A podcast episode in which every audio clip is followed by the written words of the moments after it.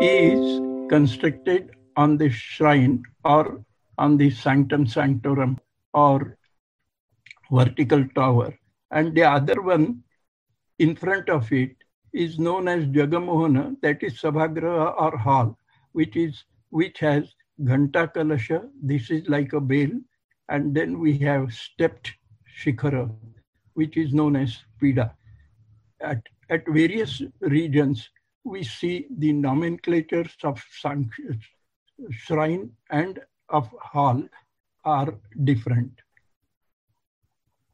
Now we have come to the Dravida type of temple. This is from Mahabalipuram. At both these corners, these are constructed in pyramidal style.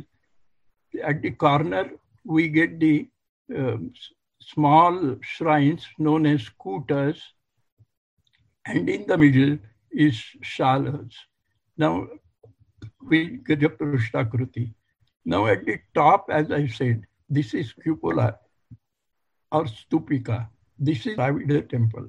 Wherever you go, you will find Dravida temple member. A shikara is like that of, we have Mahamandapa. There is this Antarala or vestibule. Uh, uh, of a Shikhara, which is constructed on the sanctum. This is very uh, important te temple as far as philosophy of temple is conscribed later on.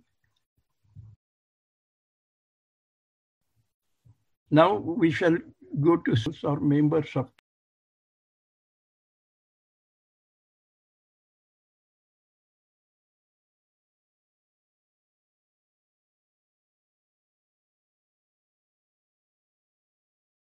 temples. Now this is the plinth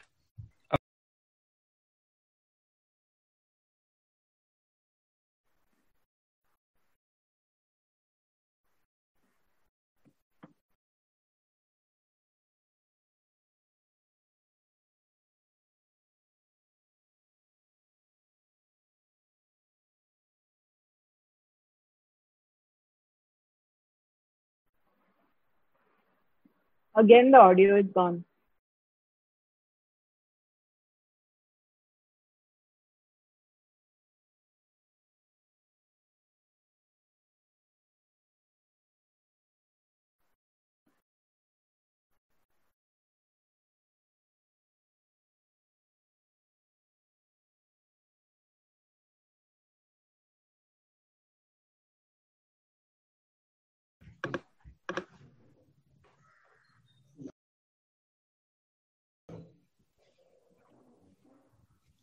Oh, this is beautiful.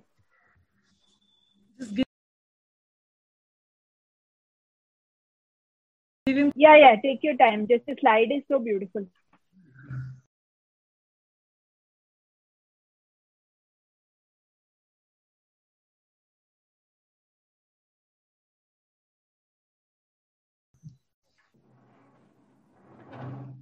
Sir,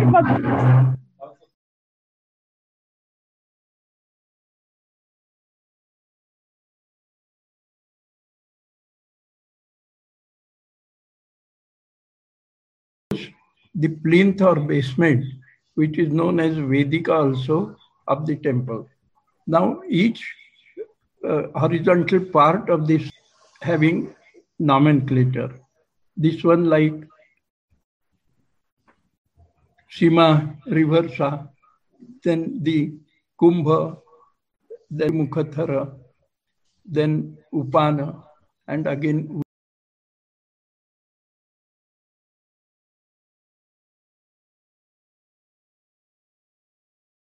we have Kumuda. And the wall of the temple, exterior wall of the temple,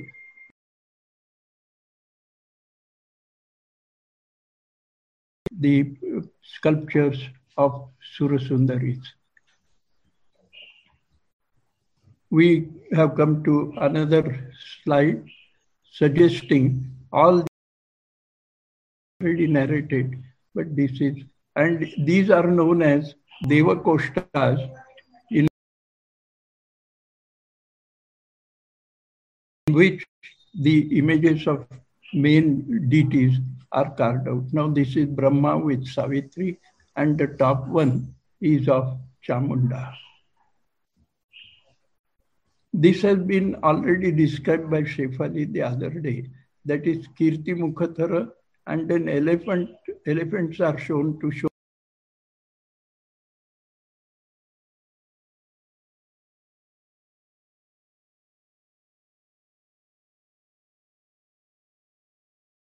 suggest uh,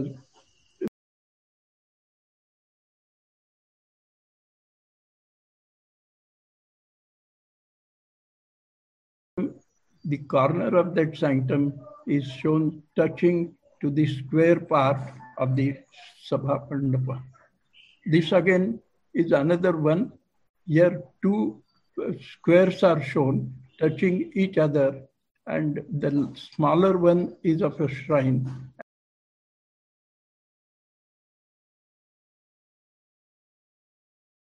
And bigger one is of a Sabha Mandapa. Now we come to see the Ambarnath plan te- temple in Thana district near Mumbai. You find that the uh, temple, both the wall of the shrine as well as of Sabha Mandapa, they are with various projections. This is known as stellate or uh, construction. This we have temple. Even then, top of the Shikhara, the, obviously this is to be taken as of Nagar type. The um, Shikhara is fronted with the roof of Sabha Mandapa, which I have already shown that that is known as Pida Devud. And then this temple is fronted with Torana. Now we have come to the ground plan of the Kandariya Mahadev temple, which is at Khajuraho. This temple, as we, we call it full-fledged temple, which is uh, which has a very different ground plan. In fact, many temples at Khajuraho are having with uh, having this type of ground plan. That is, the the uh, plan is known as Latin cross because you know the the sanctum also has two um, parts extended and the Mahamandapa also has two. So this is not a single cross, but this is double cross. We call it Vibhuyapuli.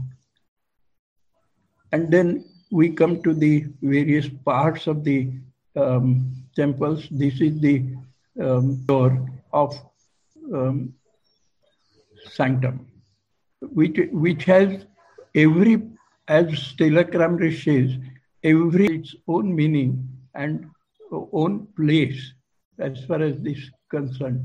Now see the at the bottoms of the uh, temple door, we have Ganga and Yamuna. I will go to um, later on to describe what is the purpose of Ganga and Yamuna to be on the shrine door. Now this is the lintel consisting of the figures of Navagrahas, in the center of which is the image of Vishnu and support and uh,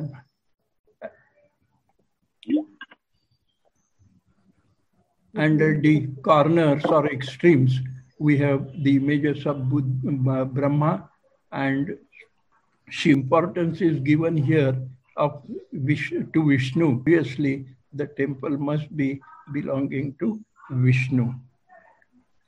Here we have told with the figures of is taken as a demonic figure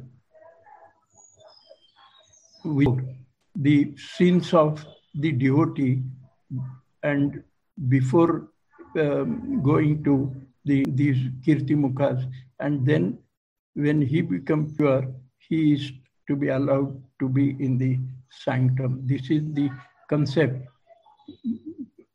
behind the carving of these Kirti Mukhas. This is Makara Mukha, crocodile Mukha. The water of ablution that is given to the god is to be drained out, uh, outside to be drained out through this Makara Mukha or face of um, Makara. This is uh, symbolic because the Makara and the water which is to be taken from Makaramukha is to be supposed to be of Ganga. So this is Ganga Jala and obviously devotee can take tirtha of this. Now this is really constructed in front of Vishwanath. Now see this Amalaka is very clearly shown below the uh, pot or kalasha. So this is the sine qua non of Nagar type of temple. And here we have the stupika or cupola, that is Dravida type of temple, is to be topped with this type of member. Now this is another type of shikhara generally to be made with at Khajuraho. This is, these are the um, various shikharas, in fact. One is the central one, is the important one. And in front of that, there is another one that is known as Urushrungas. And then there would be many Urushrungas on these things. It is said shikharas like this one are uh, to be are to be seen in the shikhara of Khajuraho. Now this is Bhumija temple and which is Panchayatana. That is, four other temples, smaller one, are to be constructed on the on the same platform where the main temple is constructed. Now, this one, this idea of worshipping five gods together is um, given by Adi Shankaracharya to us so that there won't be any clash between the followers of various sects. Suppose here at this at Sinnar, this is the temple where in, in the central one is dedicated to Shiva, while the other four subsidiary shrines are dedicated to Vishnu, Ganesh, Mata, and so on. So one can see all the uh, gods of various sects or cults to be worshipped together. This is the same Gondeshwar temple, which is Bhumi Shikhara at the top. And this one, as I said earlier, this is Vesara Shikhara. That is, the Shikhara is to be seen generally almost in the in the round. It is circular. At the top is Stupika. These are some of the Surasundaris to be shown on the. Now, this is um, a lady is shown uh, seeing in the mirror. This is not any type of um, Saundarya, uh, this thing. It is, in fact, it is suggested that one should look, know thyself, that is Socrates has said at the temple of Delphi. It is written. Now, these are some of the Surasundaris. I don't go into the details because of the constraint. Um, Bhumija temple at Ambarnath, where only one um, uh, register or band of sculptures we see, this Ekajanga temple while this one is at Markandi and Khajuraho also. This is three Janga temple, that is three registers or three bands, one above the other, containing the sculptures of gods and goddesses and other things have been seen. This is known as Three Janga temple. Now, this is very important when we go to see the um, temple as a social institution. Shila, it is meant for presenting performance in front of being in front of God in the sanctum. Uh, if you have to present in Nritya or Hari Kirtana, etc., we have to be on this Rangashila and uh, perform the various kirtanas or pravachanas or something like that. Now this is Gadyathara. All these have been described. This one is Mukhamandapa, known as um, Swargamandap. And all these at all these top of the temple uh, pillars are shown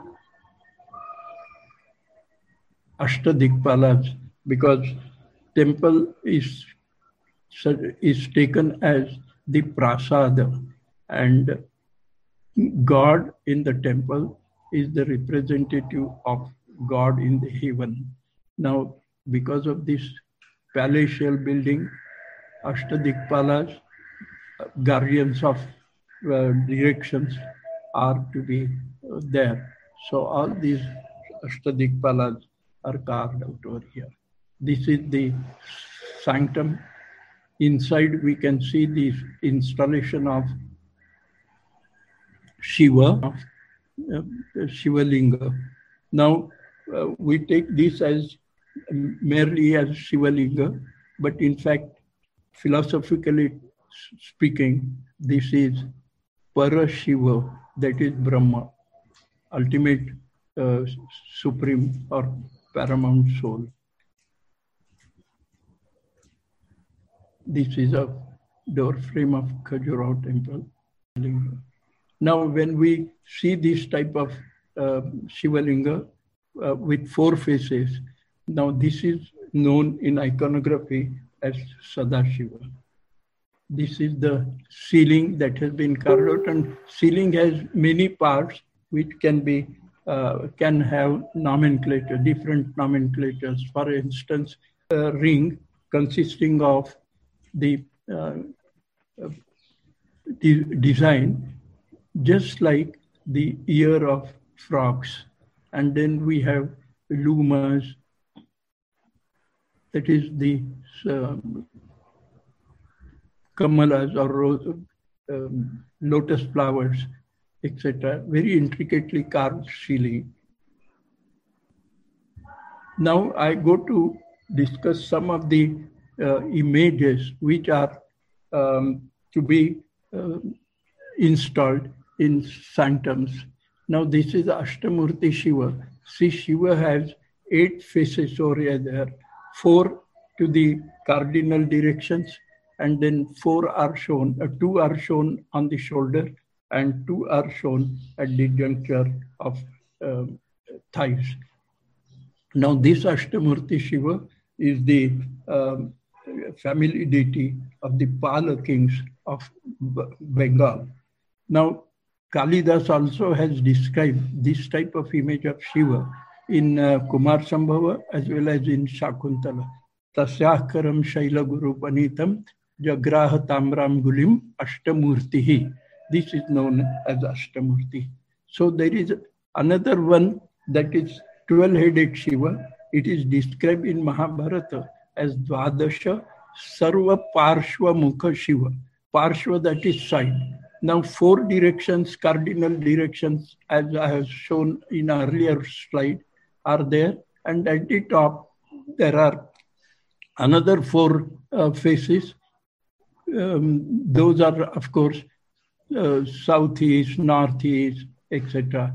So from all sides, Shiva is um, looking at the u- universe, Parshva, that is side. Now, this is very wonderful uh, image of Shiva. We got it from um, Madhya Pradesh at a place known as Tala. Now, Shiva is shown carrying almost all animals and creatures on his body. So this is known as Sarva Bhuta Vahitra Shiva, that is Pashupata or Pashupati. This is Vithala, the main deity of Maharashtra and the main deity of Varkari cult. Now this is a, this is the image known as Yoga Sthanaka Vithala In as far as iconography is concerned, we have four types of images: Yoga Murti, Bhoga Murti, Dakshina Murti, etc. Now this is Yoga Sthanaka Murti. Ah, this is very important to be seen. This is of Surya, who is shown with gumboots on, that is high boots in his. Yeah, this is gumboots. Um, this is in a way, this type of image was worshipped in Persia, in ancient Persia, and there are two um, groups of worshippers. One group was worshipping fire, Agni Puja, and another is worshipping uh, sun, sun god. Now, Agni Puja or the fire worshippers have driven out the sun worshippers.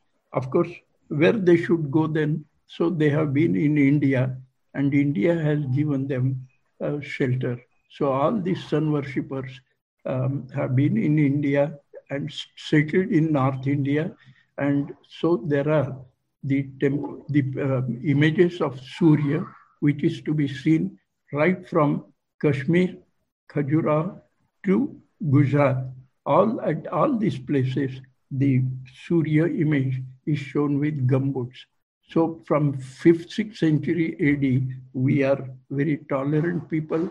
We accepted these people in our society and these people are known as Maga Brahmanas.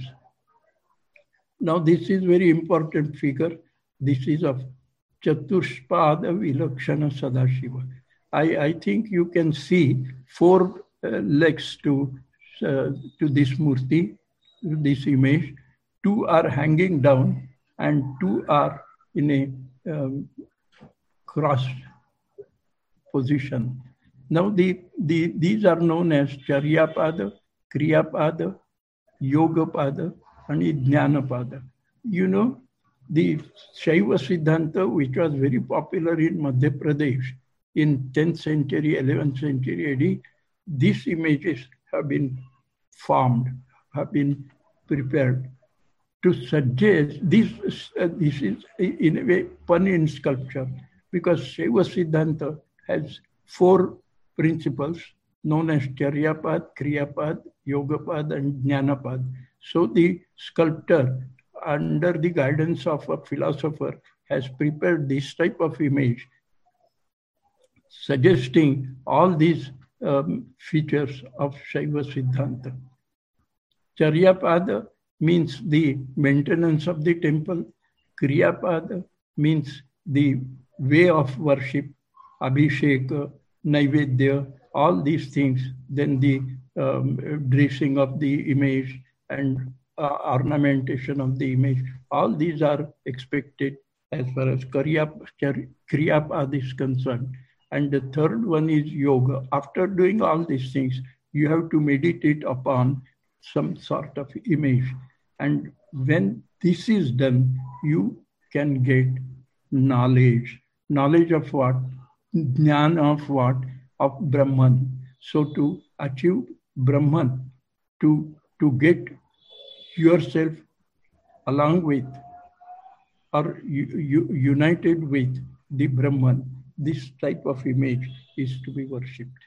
This is Pancharatra philosophy has been personified in this image. This is known as Vaikuntha. It has Sankarshana at one place, then another face is of Pradyumna, third is of Vasudeva. The main one is of Vasudeva. This is the deity to be worshipped by the Pancharatra uh, school. And this is Ardhanarishwara. We generally think that this is the combination of uh, or mixed image, syncretic image of Purusha and Stri or woman. But that is not the case. Philosophically, we have to describe this as Purusha, that is spirit, Chaitanya, and Prakriti, Stri, that is Prakriti, that is matter. When spirit and matter comes together, obviously the universe is created. So this is the personification of Seshwara Sankhya, because Sankhya philosophy has two main um, items, that is Purusha and Prakriti. So this is the personification of Sankhya philosophy. And this is, finally, we see the image of Nataraja. As you know, probably from when we have we have been in South, there is a place known as Chidambaram.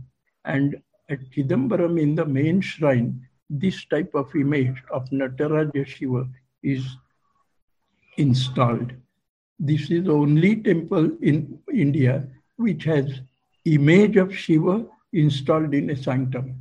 And as you know, Shiva has to play many roles while he is shown dancing. You know, 108 forms of Tandava Nrutyas are there. Talasamsphotita Nrutya, Katisama Mudra Nrutya, Urdhvajano Nrutya, and Urdhva Nrutya, and so on. So one of these is to be seen here. This is the final type of Nataraja. Use kettle drum. And from that damaru, you get the sounds like lung lulu. Panini at the beginning of his Vyakarana has given this description. So Shabda, that is creation, is suggested by this um, motif. The second hand uh, to the right is shown in, in Abhaya Mudra, that is sign of protection. Third hand is shown with uh, either with fire, Agni, or with uh, uh, Trishula, that is destruction. But destruction is not forever. It is to be reabsorption in the society.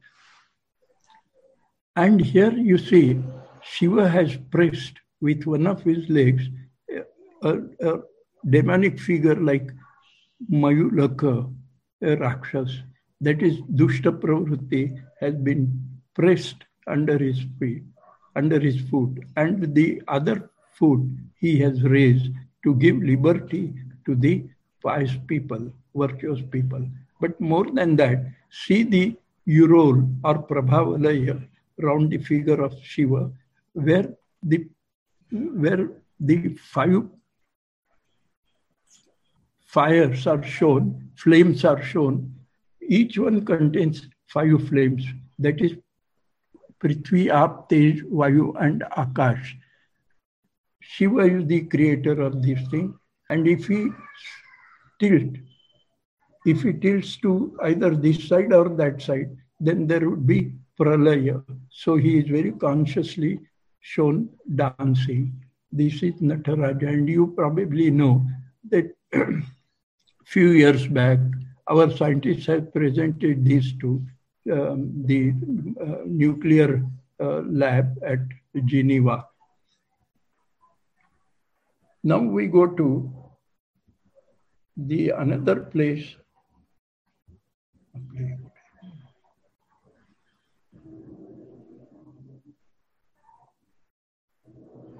Maybe not.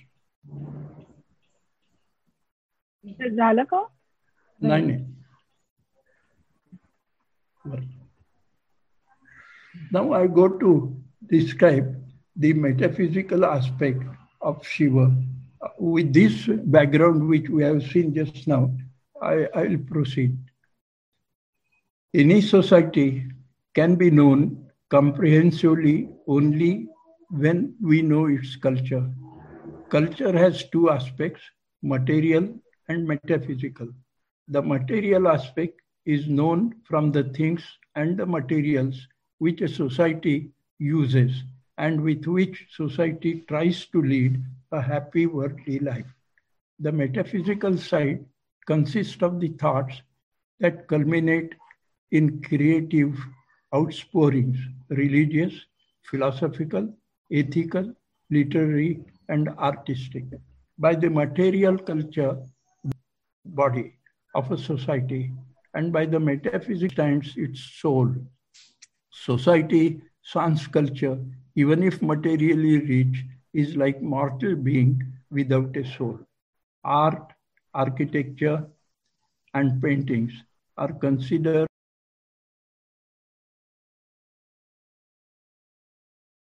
an important source understanding the material culture of a society.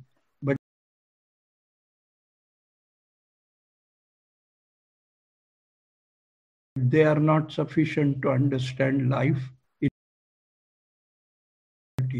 because they do not throw adequate light. Scholars like Lethaby define architecture as a matrix of civilization. Others state that it reveals man's mind in terms of wood, bricks, and stone. On the basis of these and other definitions, one can visualize the architecture which enables us to know man's mind and the height of material culture which man has achieved. But the knowledge of Sir, the working of the mind. Sir, yeah? sorry, slide, slide Shahid sir, or are you just talking? If you're just talking. Yes, I'm just talking. Slides are over. Second okay, part. then you can start share screen and you can start your video. Video. Mm-hmm. Share screen banda kara since there are no slides and we would rather see you. No, he is reading from the. Okay, okay. But you can stop. Start, so we can see him then reading. That's okay. Now let him click on that document. No? I think he's wanting to click on the document. Yeah. Okay. Or, or or make the do- or open the document because right now I'm only seeing the screen. So if you open the document, then the people also. Stone. On the basis of these and other definite of material culture which man has achieved, but the knowledge of the working of the mind does not mean the knowledge of the metaphysical attainment is appearing on it, often related to the main image in the Garbhagriha. The door and the central image are closely connected. The divinity to which the temple is dedicated has his image, as a rule, also carved on a small scale in the center of the door lintel, technically called Lalata Bimba. He presides over the entrance, and his gatekeepers are stationed below, tents of his human state. According to Brahma Vaivarta Purana, it is equivalent to a bath taken in the sacred waters. The energy of the waters is so great, is so great that the bath itself confers diksha, initiation, ablution, transmutation, and initiation are affected at the entrance itself. The guardians at the threshold, the Dwarapalas, are the most enduring images of the door where contaminations with the impurities of the mortal world have to be warded off. The dutiful and alert Dwarapalas, failing in their duty, face even capital punishment. Indra is a secluded spot in its darkness. In the beginning, this universe existed in the shape of darkness, Tamobhutam, in the beginning of creations, there was darkness hidden in darkness. As the devotee enters the darkness of the primeval womb, wherein dwells as God or Ishvara, the supreme principle that motivates the universe, he becomes one with it, losing his identity, merges with it.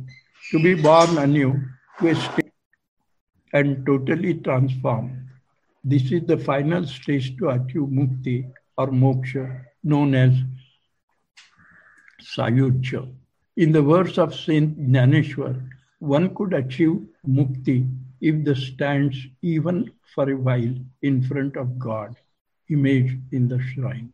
देवाची द्वारी उभा क्षणभरी तेणे मुक्तिचारी साधी As the devotee enters the dimly lit Garbhagriha, he sees the God for whom he has been longing all through in his own exact image with eyes, nose, hands, and legs. He exclaims, Soham. he is one, he is none but me. But the Upanishads have said if Saha is Tat, and if I am that, then the realization is equal to Aham Brahmasmi. This is the ultimate realization to be achieved by a devotee. This is moksha or salvation. The temple is thus an instrument to obtain ultimate knowledge that is Brahman. The thinkers and seers who have, have created in the form of a temple a path towards its fulfillment. The erection of temples thus enables the donor builders to accrue punya since they are providing an instrument of a path to the Sagunopasaka to attain moksha. In scores of copper plate grants and epigraphs, we get references to the construction of temples by the royal and the elites of the ancient and medieval periods, desirous of this great merit. Thus, a full-fledged temple which aims to lead the devotee towards moksha and the knowledge of the supreme principle, Brahman is the highest achievement architecture. Like Bimba Brahma of the iconographies, Advaita Brahma of the philosophers, Nada Brahma of the singers, the Vastu Pandits are not lag behind in evolving a Vastu Brahma, which I have described so far. Thank you very much. That was a wonderful, wonderful lecture, and uh, you brought out the philosophy behind the temple so beautifully that I don't have anything more to say. But uh, just as uh, the one thing that keeps coming to my mind is our temples were always not just a place for congregation where people would meet and uh, just pray, but they were a step to achieve uh, greater unity, the, the, the state of unity, the state of Advaita with the individual soul, with the, with the very beautifully. It was an extremely wonderful, memorable lecture, and I'm sure every person who's listening to this is in agreement with me right now. I only wish I could take question and answer, but unfortunately, there's no time. I'll have to skip it. But I truly appreciate your taking the time, the presentation. Of course, we'll share these lectures on YouTube and we'll provide the link. And the lecture that uh, Sir gave is actually also mentioned in the preface of his uh, book, The Temples of Maharashtra. It's a wonderful authoritative book on all temples of Maharashtra. It's uh, it's in reprint right now. It's just been uh, released. So please look it up on Google and you'll find it. And you'll find uh, most of the stuff that Sir talked about in the preface to that book. And once again, um, I what can I say? Just namaskar. खूप छान झालं खूपच सुंदर नेहमीप्रमाणे thank you and uh, i would appreciate it if you could stay for a little time more and listen to the other uh, yeah yeah. sure sure sure. I am eager. Okay. Okay. Thank you so much sir. I'll move on to since we don't have much time and we have to finish before everybody wants to go for lunch i would introduce the next pair of speakers. They are a team actually. I will introduce both of them. Uh, so they are bharat and gurpreet I'll introduce Bharat first. Bharat is an engineer, and like all engineers, he's interested in everything else but other than engineering. He also has a management degree. He's worked in automotive technology, IT services, and automotive aftermarket. But he's more interested in travel, history, photography, literature, and politics. He travels across the state of Tamil Nadu to capture the ancient living temples of the state he and Gurpreet are working on a coffee table book on the Pallava. Going to talk to us about South Indian temple architecture today. He lives in Chennai. He's on Twitter. He's usually famous as at Breku.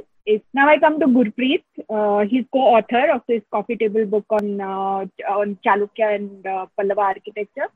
Gurpreet is a finance professional holding again an engineering degree and masters of finance. But again, your education has got nothing, doesn't have to do anything with your passion. So she is interested in travel, history, literature, and she loves exploring various themes relating to Indian culture and its origins. She lives in Mumbai with her family, and she's on Twitter as Guri Chopra. And she's, as I said, she's a co-author with Bharat of a coffee table book on Chalukya and Pallava architecture. And Bharat and Gurpreet are going to talk to us about the Dravida style of temples. As Sir has already explained, there are two main styles. One is roughly known as North Indian style, which is Nagara, and one is the South Indian. There's a separate subtype, which is Kalinga architecture, which our next speaker is going to talk to about. But I uh, now leave the stage open for Bharat and Gurpreet to talk about the Dravida style of architecture. Thank you. Uh, thanks, Shefali ji. Um, I hope everybody can see the screen. Uh, I'm going to keep the video off. I don't want uh, bandwidth issues going forward. Uh, first of all, Guri, uh, you know, on behalf of Guri uh, and myself, I thank the Academy for giving this opportunity to two amateurs. The topic is quite vast. We've tried to cover as many aspects of it as possible. In the first in the first 20 minutes, I'll run through some theory. Uh, Dr. Deglurkar has already covered a lot of it, so I will just touch upon this uh, and get into the basic uh, details of Dravida style. Then I will take you through a visual journey of Pallava temples. And in the next 20 odd minutes, Guri will take you through uh, Chalukya temples, covering a lot more elements. As Shefaliji said, we've jointly co-authored a coffee table book under the guidance of Dimpleji and Harikiranji uh, and we hope it will hit the stand sometime soon. The book will have way more details than what we are presenting today. I will start with what Lord Krishna said in the Bhagavatam about the punya of building a temple. Now, while not every ruler was a Sri Vaishnava, I think every ruler was fully cognizant of what he would attain by building a temple. So much so, palaces or grandiose residences of illustrious kings but one definitely comes across the grand temples built by their rulers. Uh, building temples, as uh, uh, Dr. Deglurkar already said, involved very clearly defined principles. And with massive rise of temple construction sometime around the 4th, 5th century, several texts have been written to ensure that the construction of a temple met its divine purpose. Mayamata, which he also mentioned in, uh, in the text that he read out, Manasara, Shilpasara, etc., elaborate all aspects of the rituals, the architecture, the deity of the temple, and they're also considered standard texts of Vastu Shastra, particularly from the south. Vastu texts have elaborated, uh, uh, you know, depending on the text, generally three styles Nagara, Dravida, and Vesara. We'll also be seeing Kalinga later, as Shefaliji said. All of these styles are built on very common principles. There is a variation in style, of course. So we will explore the Dravida style and uh, specifically we'll explore it through the kingdoms, Pallavas and Chalukyas, who were instrumental in establishing these styles across the south. You can see what uh, uh, uh K.R. Srinivasan, um, uh, former deputy director of ASI and a renowned archaeologist and historian, has noted about the influence of these kingdoms, their temples, on the subsequent kingdoms uh, which constructed temples. The Agama Shastras deal very holistically with temple architecture and rituals. The deity, the architecture, and rituals are not really distinct from one another in the Agamas. The deity dictates the architecture of the shrine, since the temple is as much an extension of the deity as the uh, uh, Vigraha itself. Uh, and I think Dr. Deglurkar covered this extensively in the last part of his talk the shrine too therefore has to be very precise for the deity to be effective within you can't just build a temple and then decide which deity to install the ideal uh, temple would have at least one entrance the gopuram uh, mandapa mandapa a garbhagriha shikhara directly above the uh, garbhagriha. And the design generally comprises of gopuram the entrance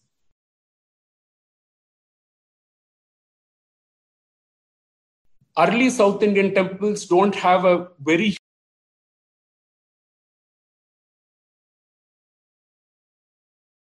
huge gopuram that you see these days. In fact, the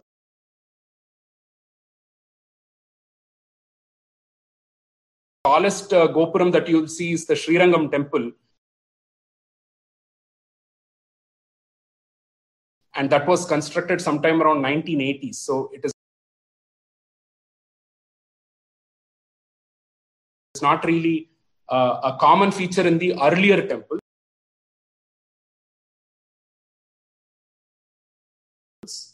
Uh, in terms of having, and you also have uh, pradakshina pathas around the garbha and the mandapa. These temples also have uh, uh, uh, temple tanks generally.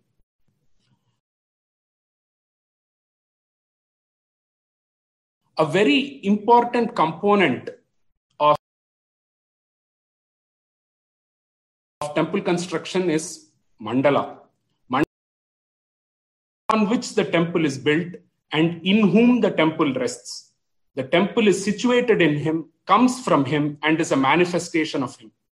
The Vastu Purusha Mandala is both the body of the cosmic being and a bodily device by which those who have the requisite knowledge attain the best results.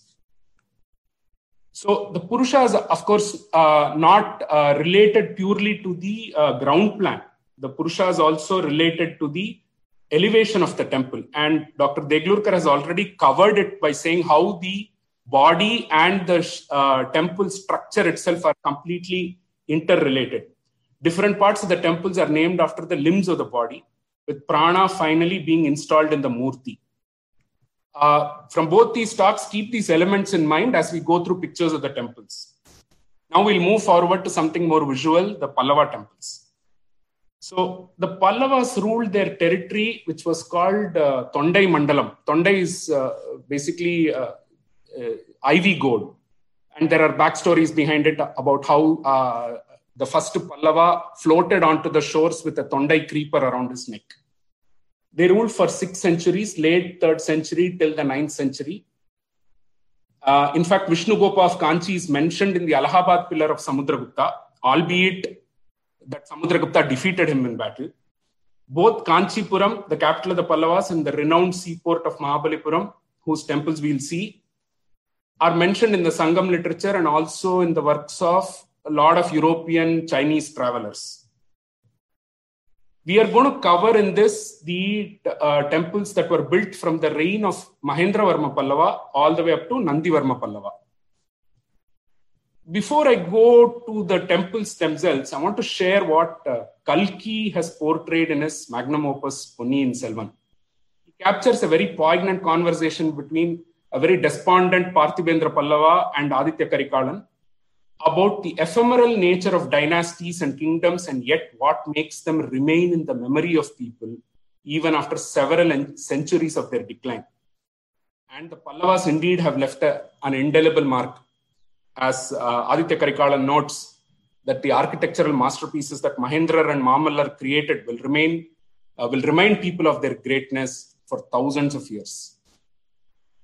So until the Pallavas arrived on the scene in South India, temples were made of uh, perishable materials such as brick, timber. Mahendra Varman, uh, he also called himself Vichitra Chitta, the curious minded, started using hard rock as the fundamental building block of temples, thereby giving these monuments a very lasting durability. He built the Trimurti temple at Mandagapattu, which is about 20 kilometers away from Jinji or Senji in which he has inscribed, he proudly declares through an inscription that perishable materials such as brick, metal, mortar, and timber are discarded in favor of living rock. And I must point out the Pallavas dealt with really hard rock, perhaps the hardest uh, rock compared to all the other several kingdoms. So it was not easy at all. You will notice that there are no major archi- uh, architectural elements here. It has really thud pillars. You see uh, mandapa, and behind there are three uh, sanctums. All three sanctums are today empty. It is administered by ASI. When you visit it, you won't find a single soul around. In fact, right next to it, I think there is a Murugan temple and a small settlement.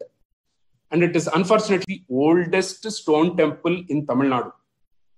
On the way from uh, Jinji to Chennai, you can also where there are some fine examples of more Pallava rock cut temples. Um, and uh, uh, they are also far more detailed than this. Now we will move to Mahabalipuram. Uh, Mahabalipuram was indeed an incubation center because you will very clearly see progression here. The rock cut temples become way more refined. Several structural elements begin. Rathas come into existence, thereby forming the first full freestanding structural stone monuments And finally, you have, of course, the shore temple, which is a complete structural temple in itself. Tirumangai Alvar has weaved a wonderful tableau of a rich seaport of his times, and he was a contemporary of uh, Nandivarma Pallava, of a very devout populace that flourished both economically and spiritually under the uh, administration of the Pallavas. Most of the monuments existing today were built uh, during the 7th century, uh, during the reign of Mamalla Narasimhavarman I, and to some extent Parameshwaravarman I. The shore temple, of course, was built during the reign of Rajasimha Pallava in early part of the next century. I'll start with the cave temples. I'm going to take you through one example only today in the interest of time, but there are many more cave temples in uh, um, Mahabalipuram. The Varaha Mandapam cave temple was, is excavated inside a very large boulder. Uh, as soon as you go, you see uh, two typical Pallava lion pillars, two lion pilasters at the uh, end, and also an Ardhamandapa. The shrine today is empty. It is a Vishnu temple. In the elements that uh, uh, Dr. Deglurkar spoke about, the Kuta, the Salas beginning to appear, the Kudu structures have come in. The, the pillars are far more ornate. Uh, the cave temple really now has moved on to version 2.0. The Pallavas sculpted some amazing reliefs on the walls of their temples. There are four such reliefs uh, in this uh, uh temple uh, Varaha, Trivikrama, Gajalakshmi, and Durga. It is likely that all these deities represent and are symbolic of victory. Varaha relief here is uh, carved exactly in line with Vaikhanasa Agama. You can notice how seamlessly the neck of the boar merges with the human body. Bhudevi is uh, seated very shy and demure as the Lord brings her out from the depths. Trivikrama is equally imposing. You can also see Jambavan flying right. Why is there a Jambavan in Trivikrama uh, depiction? I'm not going to go into the details. I leave something for mystery. I, I, recommend you Google its significance and find out on why you see Jambavan in a Trivdurga uh, deities. One is worshipping her just as any of us would do. The other is actually offering his head to her as a sacrifice. He has a sword uh, uh, ready to cut off his head. These reliefs that you see will reach their peak in the next one that I'm going to show you, which is Arjuna's penance or the descendant, uh, descent of Ganga. This is a very prominent landmark in Mahabalipuram. Breathtaking and sublime depiction of two different tales Arjuna getting the Pashupata and Ganga descending to the earth in a single. You can see many gods, celestial beings like Ganas, Kinnaras, Kimpurushas, Gandharvas, Nagas, etc., on the uh, uh, relief. Uh, they have made use of brilliant use of that natural cleft theme as if Ganga is indeed descending from heaven as that cleft. There are many nuances to this relief. In fact, one such nuance is the Pallava clock, which Mahaperiyava has noted. You can Google to realize how perfectly the exact time of the day, the season, the transition of the sun, and the lunar cycle. We'll now move to the freestanding structures so we've moved from rock cut temples. Now we will go to the first freestanding structures that we see, uh, the Pancharathas. The Pancharathas were built largely in the reign of Mamalla Narasimhavarman I. They're all monoliths. You will rarely come across uh, such a variety on display in such a small complex. From a small thatched roof temple to a multi-tiered shikara, the complex really weaves a wonderful milieu of the Dravida style. The complex is dedicated to the Pandavas and Draupadi. There are five shrines. They're all uh, uh, chariot styled. Um, and they progress in complexity. The Draupadi Ratha is like a thatched hut. It has a Durga inside on the back panel of the sanctum, very similar to the Durga we saw a few minutes back. Uh, Arjuna Ratha is a very uh, is a smaller temple. Bhima Ratha is imposing, and it's almost like a wagon. To the right of it, you have Nakula Sahadeva Ratha and just next to it is an elephant. This is to indicate that the Vimana itself is shaped like the back of that elephant, Gajaprashthakara. Uh, if you notice carefully, Dr. Deglurkar, Deglurkar also mentioned the Gajaprashthakara uh, uh, Vimana in his talk. Of course, the largest and is the Dharmaraja Ratha. Pallava architects have really displayed some spectacular ca- craftsmanship in this. uh, K.R. Srinivasan says this must be by far the handsomest and most powerful shikara in the range of Dravidian architecture. He goes on to say it gives a sense of architectural transcendence that goes well beyond its formal origins. It's actually three tier. Uh, unfortunately, we can't go to the above tiers because there is no uh, mechanism to go there. Uh, Shaiva iconography on its walls, uh, uh, particularly on the above uh, tiers. We spoke about the mandalas. So you have to note the perfect mandala structure here in the Dharmarajaratha, particularly the bottom left one. It is almost a textbook representation. So now we have seen rock cut temples, we have seen freestanding temples. Now we'll move to the uh, complete structural temple that is there in Mahabalipuram. I would all recommend you if you, if, you know, whenever we get out of this lockdown, etc., and if you go there, go there at dawn. The temple complex opens at 6 a.m. You can get some amazing views of the sunrise right behind the temple. It was built during the reign of Rajasimha Pallava. It consists actually of three distinct shrines. The, the smaller front one that you see is Rajasimha Pallaveshwara. The one behind is Kshatriya Simha Pallaveshwara, the larger one. And finally, between the two, there is a smaller sanctum with Ananta Sai Vishnu, uh, also known as Pallikondaruliya Devar. You can see another Varaha on the bottom of the pic getting ready to dive into the ocean. There is also a small shrine right next to it. On the other side, you will find the lion shrine. And should be there is a small relief of Mahishasura Mardini. Every structural element that you saw in all the theory that we saw behind is now fully expressed in stone. The progression that is seen in Mahabalipuram, in Kanjipuram, we'll explore two temples where the concepts now begin to enter the metaphysical beyond just the structural. Kailas, another temple of, uh, or Rajas, Rajasimha Pallaveshwaram, as it was called, when it was built, it has inspired several kingdoms in their endeavors to build temples. This is like a landmark temple. Rajasimha Pallava, who constructed it, has several inscriptions in the temple, and he has expressed its magnificence in his own words. He starts with Harasya Harahasa Rupam Atimanam Atyadbhutam, the bewitching smile of Shiva, proud, most extraordinary. Indeed, in every sculpture that you see in this temple, Shiva is always shown divinely joyous and with the most enticing smile.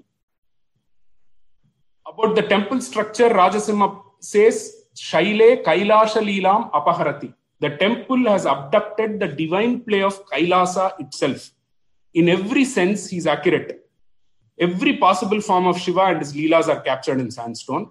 Vimana itself towers like Mount Kailasa. Depicted is, is absolutely in his or her element, playing, dancing, rejoicing, as one would actually imagine Kailasa to be when Lord sits uh, on it and pervades the universe. Finally, Rajasimha closes it with Shri Rajasimha Pallaveshware, Nagendra Bhoga Bhima Bhushana, Deva Surendra Vrinda Vandita, Sthane Sthitostu Shankaras Chiram. In Rajasimha Pallaveshwaram, bedecked with serpents, worshipped by Indra and Devas, Shankara forever reside in this place. Let's take a look at the structure of the temple. There are approximately 60 small shrines that form a garland around the main. Uh, you, you can see this. These, these are the smaller shrines. There are approximately 60 of them, and they form like a garland around the main shrine. You also have 10 sub shrines here attached to the main structure of the building. In these 60 uh, uh, smaller shrines that you see, uh, south side have Samhara Murti forms of Shiva, and the north side have Anugraha Murti forms of Shiva. There are murals uh, within them of a richness that will be uh, that almost rivals with uh, Ajanta. Sculptures on the walls of the main temple and smaller shrines are guaranteed to awe the devotee every single time he visits um, uh, the temple, and you will keep on visiting it. It is such an alluring temple. Scholars believe that the entire temple was probably painted when it was originally built. Outside the Gopuram, you see another eight uh, uh, shrines. These were built by Rangapataka, uh, Rajasimha's queen. I'll quickly run you through a few pictures. The, these are the uh, shrines built.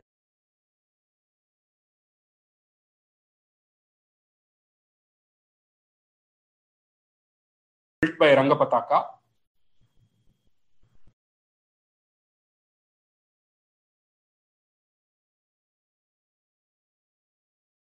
Cholas had their Nataraja, but Pallavas have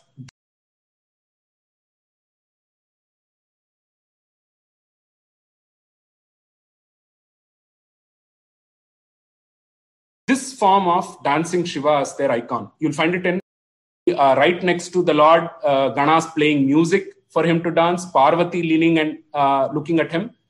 Keep an eye on the Makara Torana. The Torana has become very elaborate and exquisite, as you can see, straddled by the uh, Pallava lions on the pillars.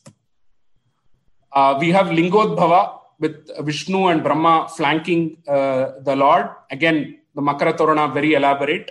You have Dakshina Murti. Dakshina Murti is flanked by several uh, creatures. You can see monkeys, birds, and uh, really happy lions for uh, some reason, but uh, and, and, deer uh, beneath his feet.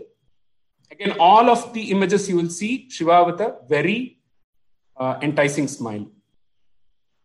You will not come across a Bhikshatana like this. There is so much swag in this image. The Rishi Patnis are at his feet. The Rishis are angry, and you know he's walking along very nonchalantly you will see uh, Urdhva Tandava, where uh, the Lord raises his foot, uh, where he actually lifts his earring, which has fallen on the floor, raises it and reattaches it to his ear. You'll see Nandi right beside him in Chatushta Tandava, um, again being uh, looked upon by Vishnu and uh, Brahma.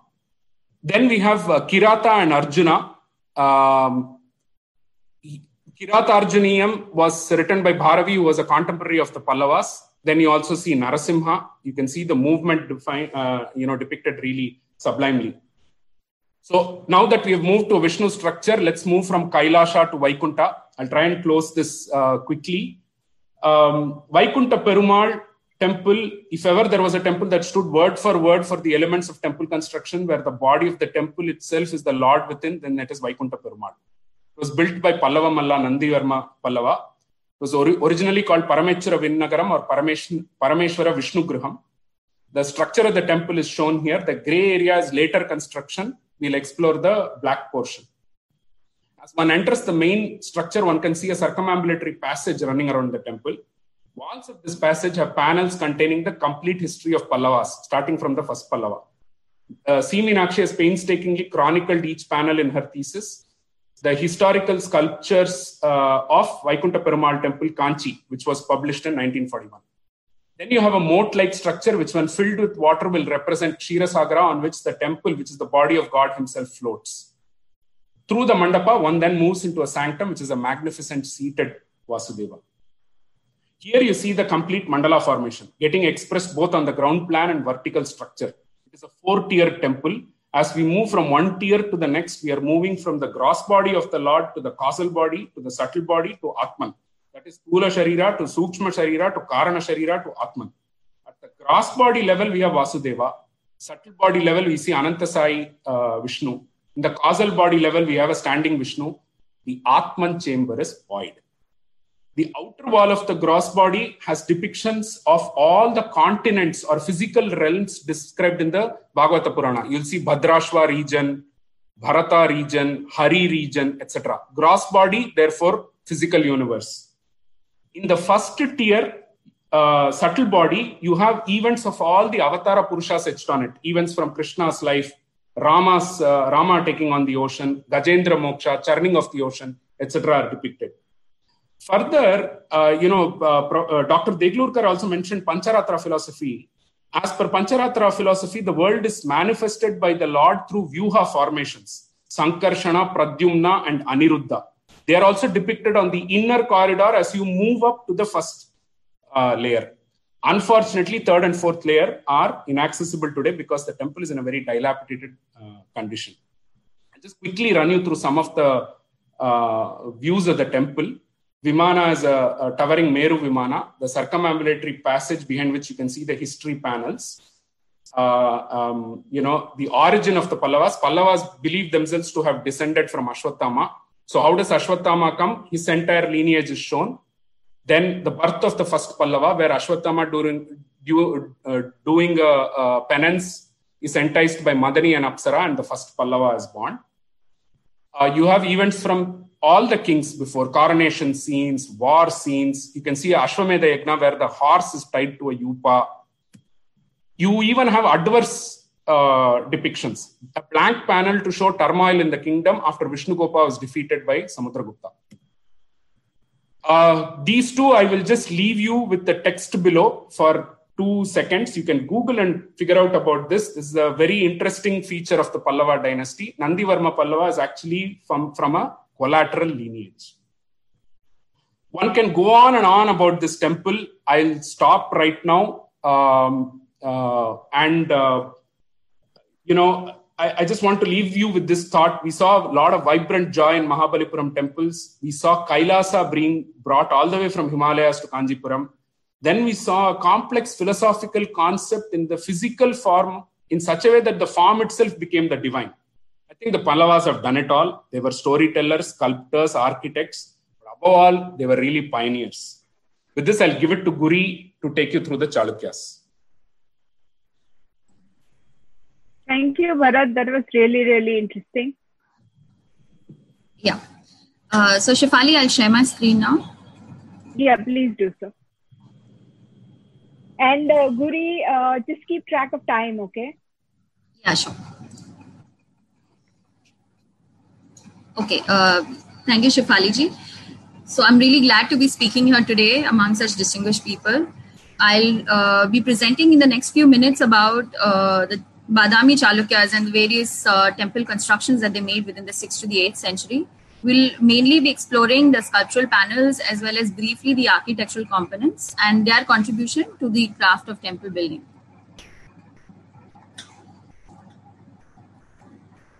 I'd like to begin with this quote by Bhartrihari, where he uh, refers to Shiva as someone who is not definable, yet someone who is uh, pure intelligence and can only be understood through self perception. Now, this has always been the underlying, uh, what you would say, worldview, Hindu worldview, and this is the basis on which the temples also have been built. Wherein the inner Garbhagriha shows the uh, pure essence or the akar roop of that pure essence, and the outer temple construction, equally important, uh, embodies the outer kosha. And it is through understanding this duality uh, can uh, a devotee move to a non-dual state or a moksha. So before moving ahead, just a brief on the Chalukyas of Badami. They uh, existed from the 6th to the 8th century and um, they they were initially Vaishnavas. They called themselves as Mahabhagavatas, Param Bhagavatas, Rana Vikrantas, etc. And and in, towards the latter half of their reign, they moved to being uh, Shaivas, focused on the uh, Shaiva Sampradaya. However, during the entire reign, we see them uh, patronizing Shaiva, Vaishnava, and Jaina temples equally. Um, they were one of the most powerful kingdoms in their time, and they um, actually had frequent altercations with the Pallavas in the south, and they also defeated Harsha in the north. So they were a po- political relations with Iran and Southeast Asia, and one of the most important contributions was de- defeating the Arab invaders in the first half of the 8th century near Gujarat, Navsari today. If that would have not been done, uh, the invasions would have entered the Deccan earlier than what happened, and we would have not been able to see the kind of temple architecture that exists today. The city of Badami, as uh, you can see today, is where even the um, Chalukyas began their political career. This was also a well-known city in ancient times. Uh, it was a Tirthasthala associated with Rishi Agastya. Uh, the Badami cave temples uh, really, really, uh, you know, uh, deserve a special mention because they are the next step in the uh, building of cave temples, especially Hindu cave temples. The most initial phase happens in uh, the Ajanta Buddhist temples, and then we see the first Hindu cave temple, at least that is known to us, which is the Elephanta Cave Temple, and this is the next step so we see a lot of borrowing of the concepts from those cave uh, excavations in these caves, but we also see a new uh, creation of a new architectural template as well as a new sculptural style. The, the structures are very uh, simple in terms of architecture. We have an Ardha Mandapa or a porch, followed by the Sabha Mandapa and then the Garbhagriha. So here we'll be looking at the three Hindu cave temples. Uh, the Shaiva cave temple here um, is actually uh, uh, a latter construction. and it is simple in the pillars of the cave temple. We would be seeing similarities with the Elephanta caves, uh, where is seen uh, on the fluted column. The porch becomes a subject of some very beautiful panel, um, uh, you know, sculptures like, for instance, deity of Harihara, along with Devi Lakshmi and Devi Parvati. But the most alluring, uh, um, you know, sculpture that exists outside this cave is this 18-armed bas relief of Nataraja, uh, where he uh, Shiva seems to be performing an Ananda Tandava, uh, and he's accompanied by Ganesha. Uh, this is one of the most beautiful descriptions of uh, this iconography, and um, the sculptor or the artist has actually rendered motion in a static space and even though multiple attempts are made after this in the later cave excavations that happen at Ellora, we do not see the similar level of uh, aesthetic. So this is one of the most uh, important sculptures here. Now we'll take a brief look at the Vaishnava cave temples. And the Vaishnava cave temples are a lot more embellished than the Shaiva that we just saw. And uh, however, they're still, uh, um, you know, unique in the sense that uh, even though we contemporary cave temple excavations happening uh, at the uh, with the Pallavas deep south, they have their own uh, what you would say uh, stylistic template of sculpture as well as decorational motifs, which are very unique to the Deccan region. So here you can see a panel of Trivikrama. And one of the most, uh, you know, beautiful descriptions here is of this Adi Varaha, iconography of the Varaha avatar, where he's rescuing Devi Prithvi from the ocean. We saw how Bharat uh, showed uh, uh, another uh, stylistic representation of the same iconography in the Pallava caves. But uh, this is unique in that sense that different elements are used here. The last cave uh, that's present, Hindu cave present here, is literally an epoch in the sense that it introduces new architectural components, which then get replicated later by the Rashtrakutas at Ellora and also it introduces a, a, a, level of intricacy that is not seen here before. Uh, uh, visual panels that will strike you when you walk towards the cave is this uh, magnificent, uh, gigantic Virata Rupa of Vishnu, where he's encompassing the three lokas uh, by uh, you know enlarging himself, and this is in response to a boon that he got from King Bali. Now here we can see that he's Ashtabhuja, holding numerous weapons, and and the sculptors actually used a technique of, say, for instance, showing the Deva above his head, straining against the borders of the uh, Deva Loka as a way of showing his expanding form.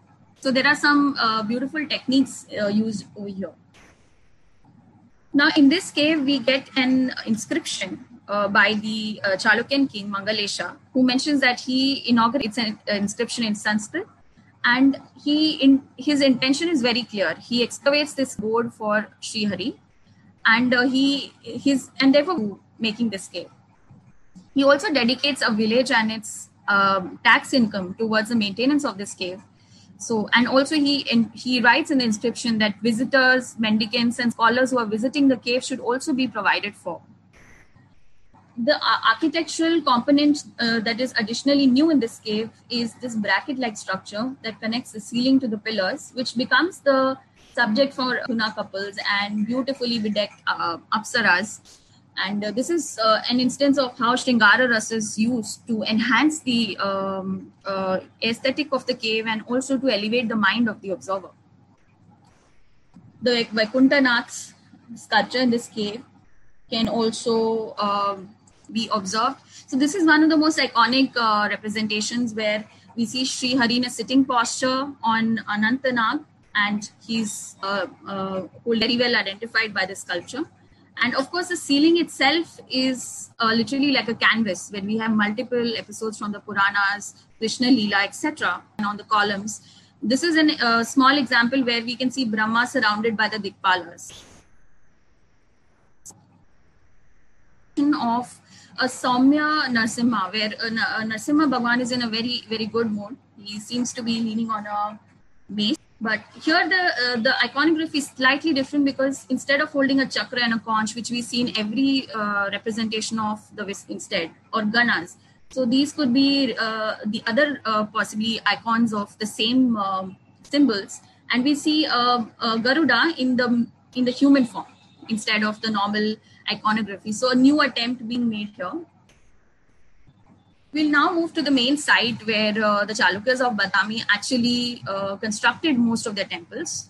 And uh, the Chalukyas deserve a mention because they are the singular dynasty that patronized both architectural styles, the Dravida as well as literally became a meeting point for styles. And also at Aihole, they un- they literally un- uh, undertook a lot of experimentation in constructing multi-tiered uh, Garbhagriha temples, as well as uh, you know the apsidal form of a temple in the Durga temple that you would see at Aihole. So there was a lot of experimentation happening in the Deccan, and it was being spearheaded by the Chalukyas. Uh, so Pattadakalu uh, and and the experimentation theater wherein we see all kinds of temple structures. So we'll be exploring them in the next few slides. Before moving ahead, uh, just a brief look at how the Nagara uh, progressed, uh, because Bharat has already covered the aspects of the Dravida architecture. So the Guptas were the first pioneers, and uh, within from the third century onwards, we see an attempt to use hard rock instead of brick or wood structures to create temples. Uh, the cave temples also that we saw earlier would have replicated some of the motifs as well as the ceiling panels or the pillars that were used in these uh, wood a movement of the same uh, as the material changes. So we can probably use that to guess uh, how the previous structures look like. But the first Gupta temple at Sanchi that we know of uh, is a very simple structure, flat roof. Then we move on to this Parvati temple where a platform is added and a circumambulatory path is provided. The next stage then moves on to this brick temple at Bhitargaon uh, where we have a stepped pyramidal kind of structure, literally, which was used for by the Dravidian uh, sthapatis. Uh, this is not the curvilinear, uh, but this temple, which is the most important template or the first Nagara Prasada style, you can call it, the Shaktar temple at Deogarh, which literally has the remains of a triangular shikhara and has its own viewing mandapas on three sides with uh, sculptures of Vishnu. So this was a very important development. And after this, we then see uh, the next stage of development happening in the Deccan, where again the Chalukyas play an extremely important role. Linear structure that is very, um, very style. It is divided into horizontal sections called bhumis and vertical sections called latas. And using different combinations of these, as well as multiple repetition of shikharas in the form of a cluster of shikharas, like we saw at the Khajuraho temple, you can create variations it also a Nagara temple also consists of the same uh, similar structure uh, in terms of mandapas. It ha- it will have the porch, the sabha mandapa, the antaral, and then finally the garbhagriha. So the earlier temples that were built here were of this typical style. However, they were not very very grandiose in scale. Uh, in the scale, and if we were to look at uh, the one of the earlier temples, the most pronounced is this Mukhapatti, which actually gives you a, this, uh, a carving of what is enshrined or what is a deity enshrined in the temple. So since this is a, a Shiva temple, we are seeing uh, Nataraja here. We also see a very unique kind of iconography here, wherein we see five Shivalingas atop the roof, which probably stand for the five Shiva Tattvas, something that we do not uh, really uh, see frequently in Nagara temples. Now, the Galaganatha temple is where the template of the Nagara Prasada style of temple gets fully formalized. The Shikhara increases in size. Uh, there is a lot more intricate work done on it. And you can see the finial here, the typical Amalaka and the Kalasha on top. Now, this is an exact copy of the Arka Brahma temple that exists at Alampur today. Both were built by the Chalukyas of Badami. There is also circumambulatory paths in this temple now, and there are sculptures uh, with viewing mandapas on the side, similar to the Dashavtar temple that we just saw. Only one survives today, which uh, portrays the Andakasur Vad episode. Uh, we finally now move to the Dravida section of uh, the constructions that happened at Pattadakalu. And uh, uh, even though the Chalukyas actually built some experimentation of their idea of, of the Karnataka style of template at Badami in, in terms of the Malagitti Shivalaya. And if you were to look at Mahakuta, uh, the temple at Mahakuta, those were the initial attempts at creating uh, octagonal shikharas as well as creating a tiered layer uh, as the Vimana. But this is where it gets actually formalized again. So this is uh, this temple itself, it may not seem very ornate, but in terms of its a value add to the um, evolutionary curve, it, it cannot be ignored. So here we see the introduction of this hara or the parapet component, where above the, uh, the main uh, primary structure, we see the use of these shalas and the kuta structures, which are also seen on Pallava temples, and the tiered pyramidal uh, sort of vimana. Now, each layer here is a copy of the base. It's an exact copy of the base in terms of proportion and even style. It is just built in a uh, reducing size. The components, as you can see, Sabha Mandapa, Adda Mandapa, and the two tiers of this temple. So uh, the inscription that uh, we see here, uh, it gives us an insight into how the decisions were made regarding temple building.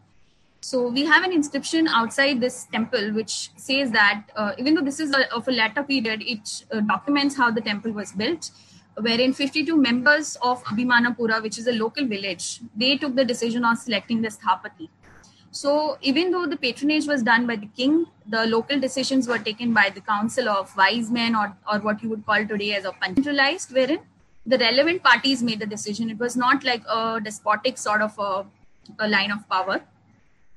We also find various inscriptions where people make donations, and this is for centuries after the Chalukyas have and uh, you know alive. Uh, Guri, uh, Yeah. just keep a track of the time. just take around five more minutes.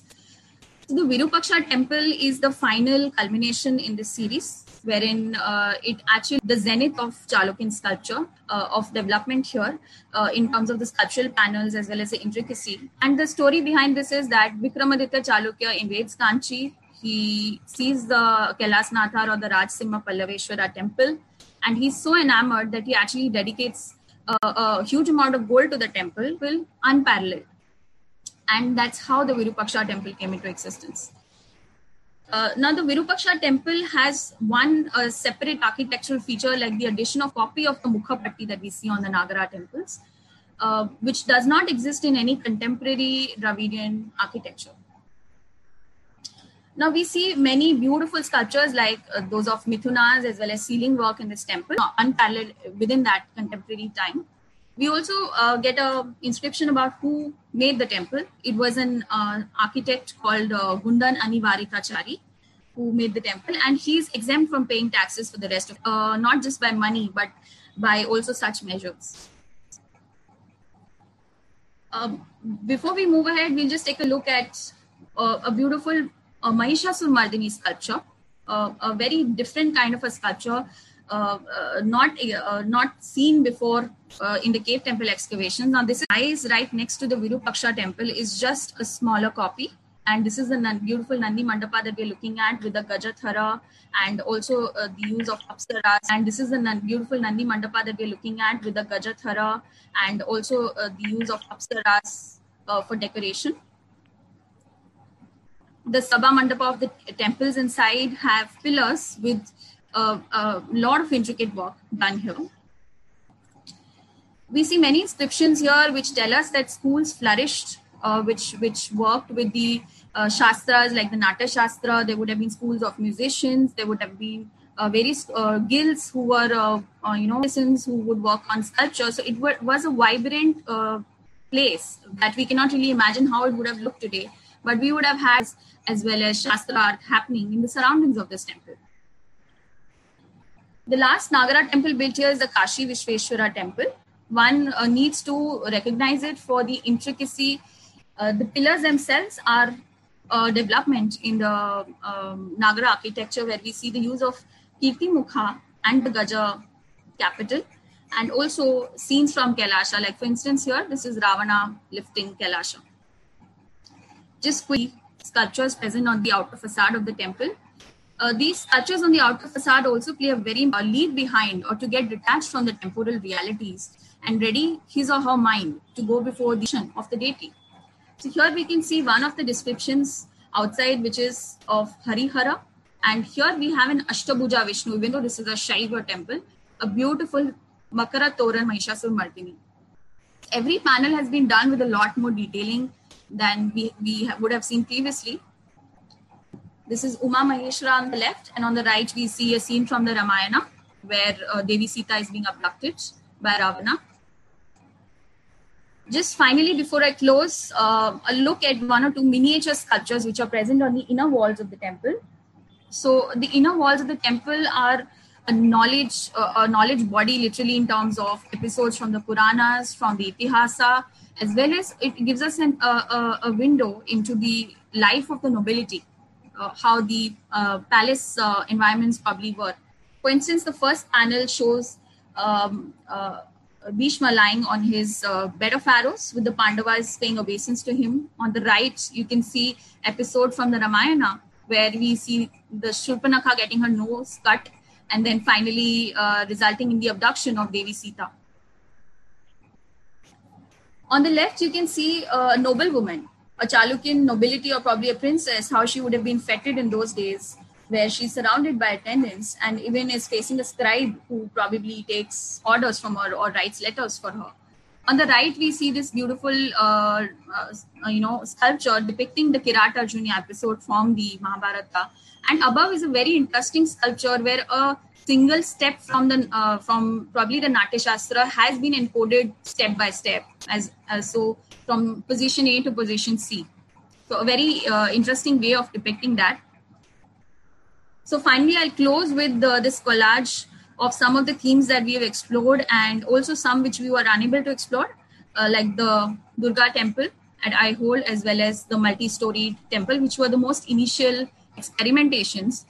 The Chalukyas uh, would have to be credited for creating a very diverse range of structures, for patronizing all uh, uh what you would say sects or sampradayas, and literally creating the golden age for the Nagara as well as the Dravida uh, template, which then went on to you know influence even the construction of the Kailashnath temple at Ellora.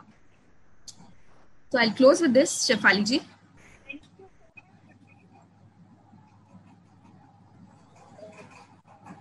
Thank you so much, Gurpreet.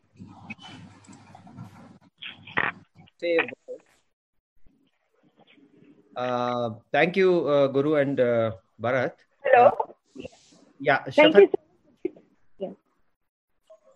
Shefali, I just want to say. Yeah, please. I uh, just want to thank uh, Bharat and uh, Gurpreet uh, for the presentation. Uh, for all the viewers, uh, I'd like to inform you that the book, based on the research done by, will be published in a month's time or so. The limited point is that they're all, Gurpreet is a merchant banker in engineering company in Chennai, but they're very passionate and they are resulting in a a book. Actually, this book has been very coincidentally made possible by Dimple, who saw them exchanging uh, uh, photographs, and then she said, "Why don't you convert your passion into a book?" So now, finally, we're going to have a coffee table book uh, published. So please do uh, buy the book and encourage them to produce and write more such books. Thank like Sardesai says, uh, buy my book to know. Hello. Thank you. Thank you, Shefali. Thank you, Bharat. Thank you. Yeah. Without much ado, I'll move on to the next speaker. Unfortunately, we don't have uh, Ashutosh, a professional. He works for the Gaurav Pradhan Foundation right now after a career in data computing, I understand. And he's keenly interested in the cultural heritage and he's been writing articles about the tradition and culture of Odisha in various portals. Over to you, Ashutosh. And uh, just a request, please ensure that your presentation sticks to time, please. Thank you. Uh, thanks, Shefali. Uh, thanks, uh, Academy, for giving me this opportunity to share my understanding on the Kalinga architecture. Uh, so I will uh, share my screen, and in the meanwhile, I will uh, stop sharing the video so that the bandwidth uh, means, uh, uh, can one second. Yeah. So can you guys see my screen?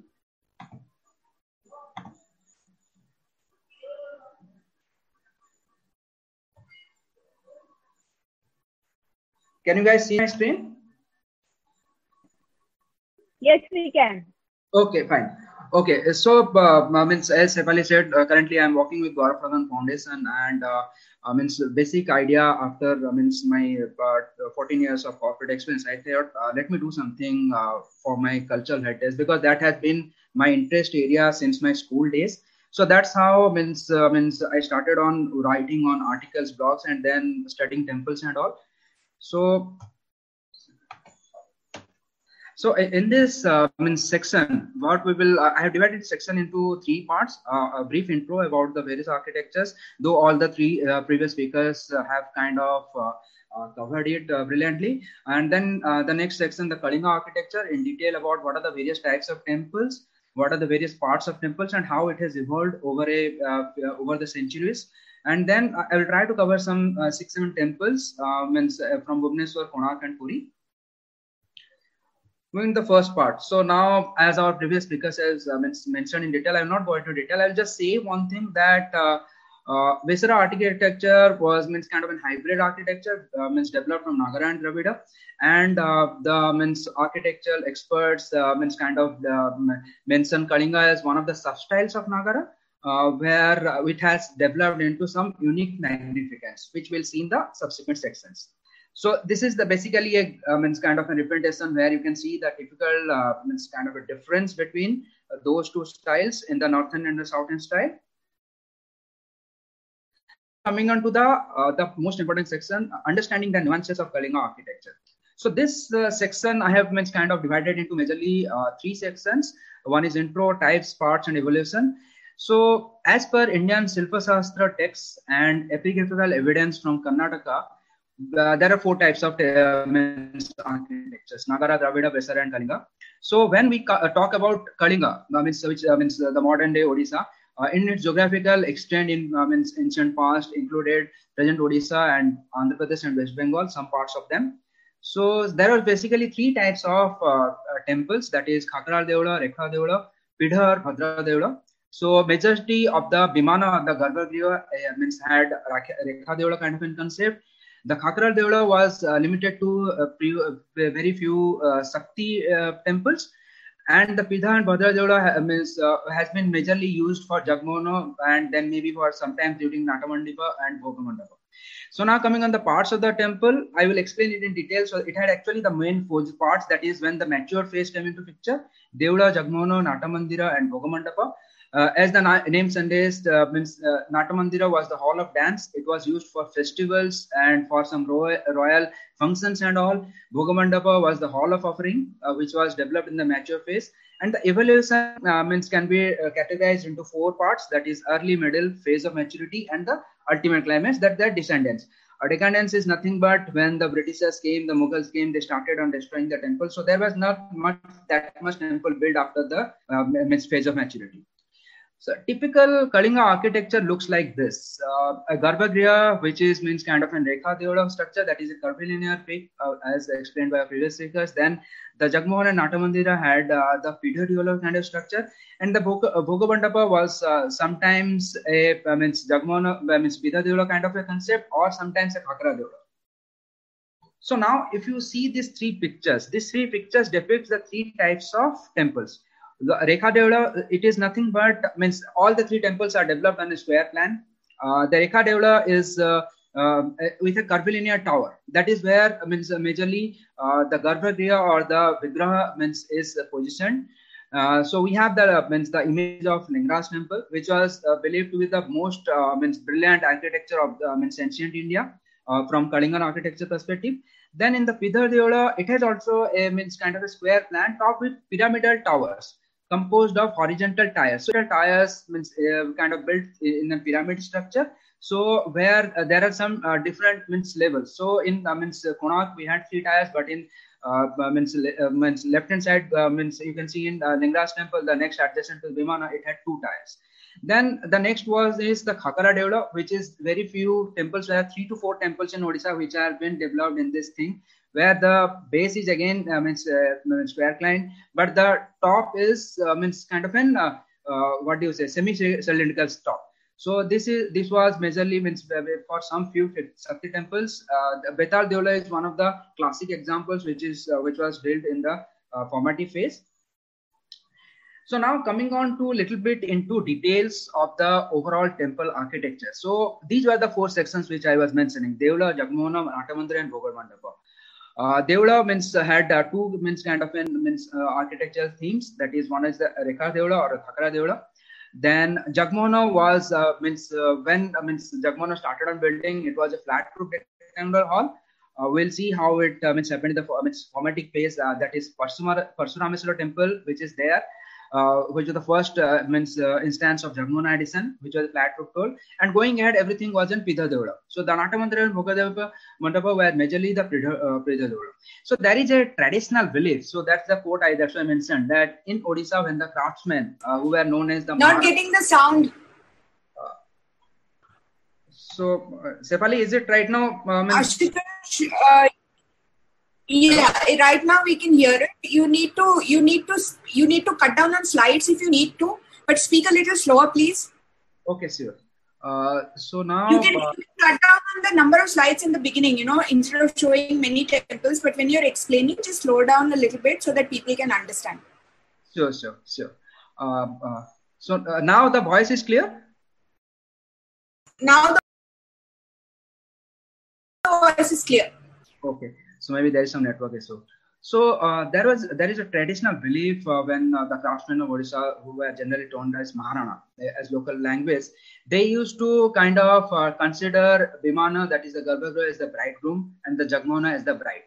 So on the right hand side picture, you can see the means, uh, uh, means pictorial representation of means Pidha and Devla, that is Jagmono and the Bimana. So we can see that it consisted of four parts, as it was uh, beautifully explained by our first speaker. Uh, Pista, which was the platform on which the temples were built. Then the Bada, which is the vertical portion. Uh, till the Bada part, the Rekha and Pidhajoda were means kind of similar. Then the next portion, that is the Gandhi. That is where the difference between the Pidha and Rekha started. So in uh, means Rekha it was a convenience space, and the Pidha, it's a pyramidal with horizontal tiles. Then they both of the temples had a mastaka prison that which consisted of uh, Amalaka, Kalasa, and all.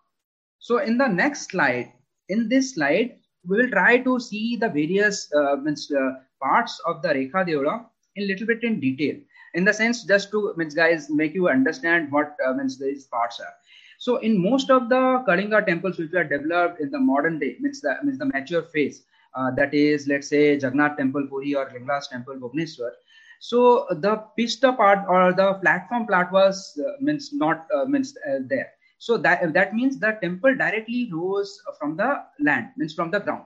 So then it had maxi- uh, the three parts, that is the bottom, which has uh, again the five parts, that is Pavaga, Tala, uh, the upper uh, Talajanga, and upper Janga means divided by Bandhana. Then there was the Baranda. So in this Bada part, there were means the various architectural motifs uh, which I'll cover in the next steps, where it was beautifully designed so that it becomes and means kind of an interesting uh, means the view for the bhaktas who are visiting the temple. Then uh, on the Gandhi person has various kind of uh, means uh, tires.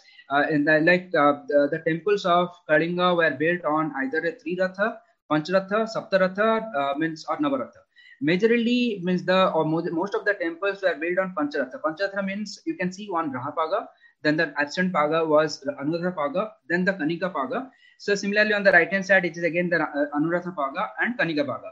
So that's how means the Pancharatha line terms. So how the uh, temple rose, and then the Kanika pagas were kind of differentiated by bhumis. Uh, again, cut into horizontal pairs differentiated by bhumis. So these bhumis had various sculptural designs or architectural designs. Then, then the topmost person of the temple was Mastaka the, which consisted again of Beki, Amala, Kapuri, and Kalasa. This Mastaka was one of the most important aspects of uh, the temple design in uh, Kalinga architecture because the overall gravity of the temple depends on the position of the Kalasa uh, and the Kapuri. Uh, the reason being, I will give a classic example of Konark temple. We know that the Konark temple has been, means uh, the Rekha Devula part, means the, the Bimana part has been destroyed there is a story behind it. Uh, the uh, the the then uh, king when he ordered the temple to be built, the uh, means Maharanas, 1200 uh, means Maharanas were kind of employed, and when they built the so he had given a condition that the sun from ri- uh, rise to fall, so the sun rays should be falling on the main vigraha placed in the temple. So, but the Maharanas were unable to kind of uh, means uh, understand the uh, means design the science how to build. So there is a 12 year old uh, boy named Dharma who was the main uh, means the son of the main Maharana. So he cut the magnet in such a way and positioned it on the kalasa that only the sun rays started on falling on the main vigraha in rainfall, nothing. He thought that 1200 uh, means people could not build it, and I built it. If the king comes to know, he might means just punish those 1200. So he means kind of jumped from the uh, uh means uh, temple terrace, and he means, means lost his life. Because of that reason, that temple was never done pratishtha. So there was no puja done. And when the Britishers came, so that the magnet was so powerful that used to pull the uh, means ships, stop the ships. So the Britishers, what they did was that they took out the magnet and took it to Britain. So the moment they took out the magnet, the whole means the Vimana uh, structure just collapsed. So that was the reason why this mastaka is very important part. And then, uh, means uh, coming on to the right hand side picture where we have tried to define the Rahapaga, Kanikapaga, and Paga. So Rahakapaga was the, you can see one of the space, uh, means the, that was the place in the Gandhi section where we had parts of Devtas. Uh, the means uh, the, this is very important structure in Kalinga architecture. In Shiva temples, we generally had Bhagwan Ganesha in the south, Devi Parvati on the west, and Bhagwan Kartika on the north. Similarly, in uh, Vishnu temple, his avatars were placed like uh, Bhagwan Varaha, Bhagwan Narsimha, and Bhagwan Bamana. Now, coming on to the Pidha Deula.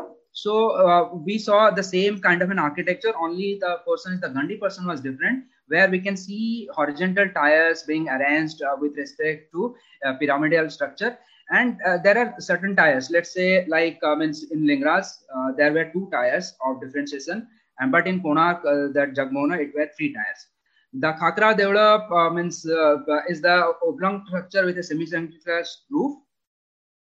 Now coming on to the another uh, uh, important aspect of the Kalinga architecture was the sculptural features. So sculptural features were basically means kind of have been uh, defined uh, by the archaeologist experts like Dr. K.S. Behera or Dr. K.C. Panigrahi, who, who, have written the maximum portions and understanding on the Kalinga architecture they have kind of defined it as architectural motifs and sculptural motifs or decorative motifs. Architectural motifs were nothing but uh, on the main walls in the means Pavaga and on the means Gandhi, they had made miniature temple motifs. Miniature temple motifs is nothing but the mini representation of the temples. Let's say like uh, the Khakra Mundi had a representation of the Khakra type of temple the Pidha Mundi had a representation of the uh, type of temple. And then was there was another thing which is known as Mundi. The Mundi is nothing but the it has been designed in a brilliant way with two superimposed medallion. So if you can see uh, in this uh, uh, the right hand side corner uh, image uh, that is the Mundi of Lingaraj, you can see over the there are two means superimposing figures on each level. So that's how the Mundi was done.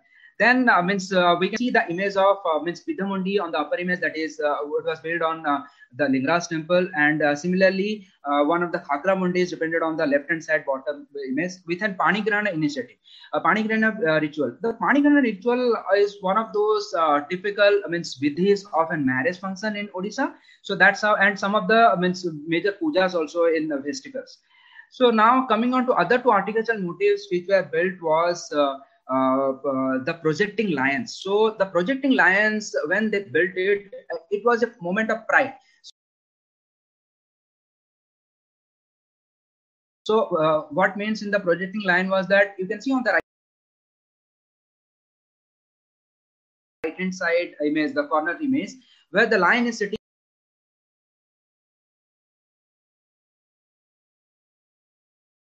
on an elephant that image will show in close when we go to Lingaraj temple and in Konark temple.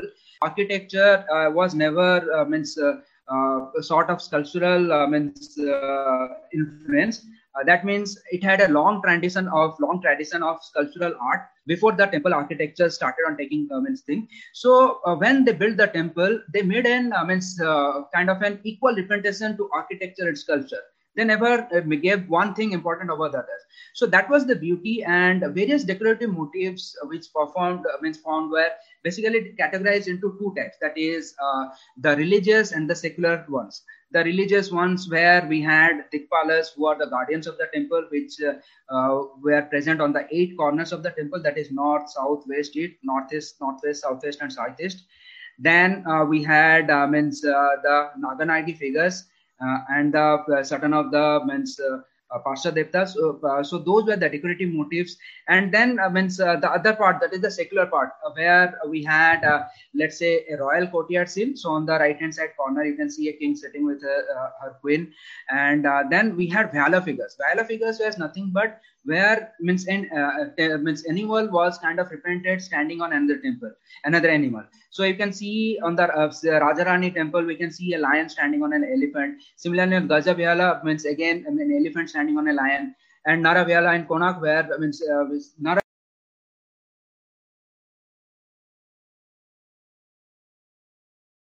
kind of a representation of animal standing on an elephant. Then one of the important aspects of Kalinga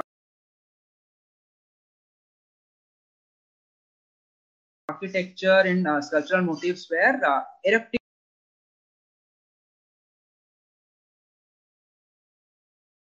sculptures. So now there is a uh, there are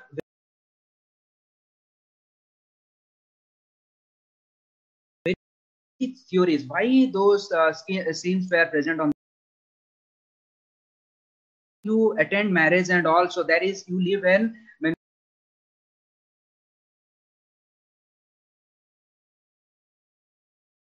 sansaric life, means life. So when the sansaric life is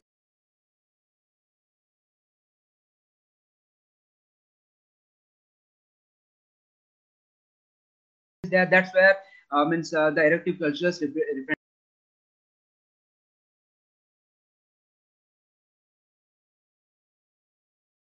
represented that thing. So that was and then the so that's the reason the means architectural motifs or the erective sculptures were carved on the temples. There is another aspect to it that uh, during that time there was very I mean, important need for education on sex. Because uh, if uh, it, was not done that that might be a crime. So the things of those era they said that okay let's uh, means kind of educate uh, means people on the uh, on a place where they can visit means without any hindrance so that was the reason how those things were built then in, in this slide, I will let us try to uh, speak a minute on uh, means the uh, the three images which you are seeing on the right side.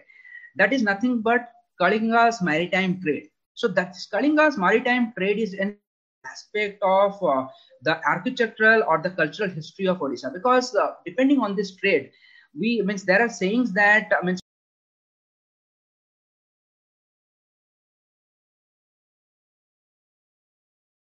Kalinga actually influenced uh, the overall cultural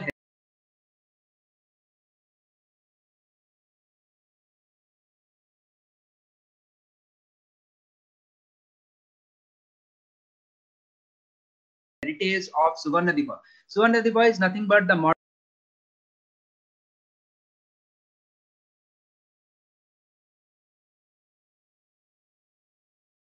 modern day Southeast Asian islands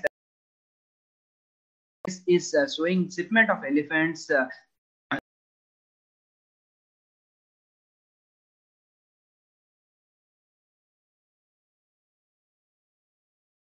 um, carrying uh, elephants. And the trade evolved and the kalinga architecture uh, came into uh, thing.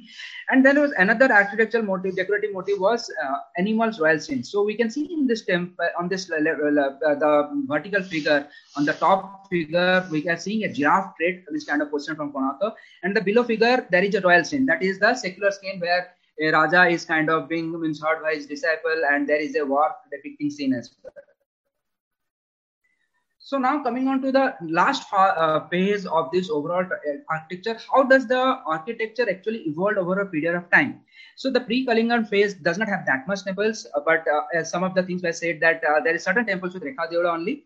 So from Mahabharata, which I consider Itihas, not uh, mythology. so Bhima, Yudhishthira, Kuntila, uh, were still available on the Mahendragiri mountain with some Jain temples in uh, Koraput district. And then in the formative phase was the phase where the Jagmohana started on coming in. Uh, so uh, means previously there was only Rekha but the Jagmohana that is the uh, means uh, the Sabha where the means Bhaktas used to stand. So it first developed in Parsurameswar temple and Baital temple. There are the two classic examples which has a horizontal Jagmohana. In the transitional phase, what happened? That horizontal Jagmohana took uh, means uh, means evolved as a Pidha structure. That is the pyramid structure. And the Mukteswar temple was one of the classic examples which I will cover in detail Uh, then, then the mature phase was there where the Nata Mandira and the Bhogamandapa was added. In, uh, and those means let's say the two classic examples which are means treated as the artificial megalians were Lingaraj and Jagannath temple. And uh, Sun Temple Konark has means a unique thing which I will explain. So this uh, brings me to the end of the overall architecture. So now I will take you through certain of the temples. The first one is Parshunathana temple because this is the first temple which came into the formative phase within Jagmona. So you can see in the middle uh, middle, middle image that how the Jagmona uh, is looking like a horizontal structure with a Rekha uh, which was uh, done in Trirathan plan and the Gandhi was Pancharathan plan. Uh, with uh, now uh, before going on to i will try to spend a minute in explaining the uh, ekamar khetra's means what do our traditional folklore say about? So now, uh, uh, as per our means uh, as per means Puranas or the means scriptures like uh, there's Ekambara Purana, Kapila Samhita, or Sonatri Mohade, after marriage, when uh, Sivji and Parvati ji means shifted to Kasi, then all the gods used to come, and Sivji was unable to get a time for meditation because we know that he keeps into he meditation. So he searched for a place and he went to uh, Jambu Deepa, uh, the pre, uh, pre, and in Kalinga uh, means uh, the Desa of Jambu Deepa, and he sat under a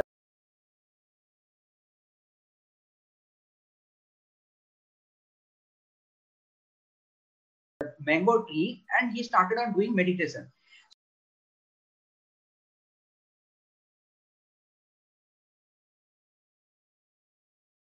so now that was the reason why that place is known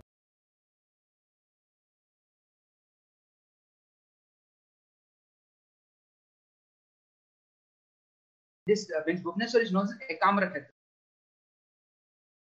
See that Sivji stand, I mean, sitting in the Ekamra. Uh,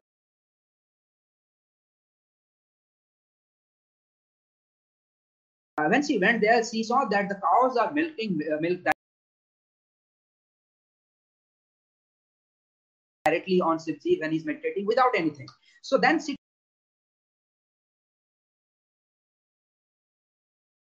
took the means uh, means uh, avatar of Gopalani. 21 days after that, I will marry. And she conveyed this thing to Sivji. Sivji came in the form and disguised uh, and in form of a Gopalan.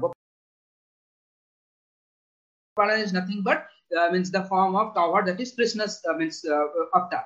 So then Parvati asked, why are you in Krishna's avatar? Then he said that if you can come as a Gopalani, I can also come as Gopalani to meet you. Then he gave them uh, gave her an answer that these two demons have a blessing; they cannot be killed by any god or goddesses. So uh, cast them into I mean uh, uh, them into the land. So then when they came, she said that okay, I will marry, but on one condition: whoever carries me on his shoulder and completes one round of Ekamara Khetra. So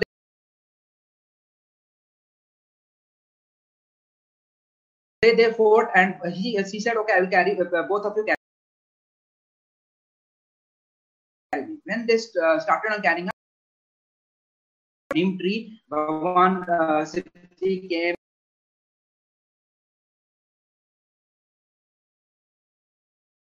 and started on uh, means kind of uh, uh, placating her uh, uh, feet and all. She got uh, means why are giving me curse? Then she, he said that it is nothing in Sanatana Dharma. Uh, if a wife is doing such good for the uh, means, uh, humanity, then I can also serve her.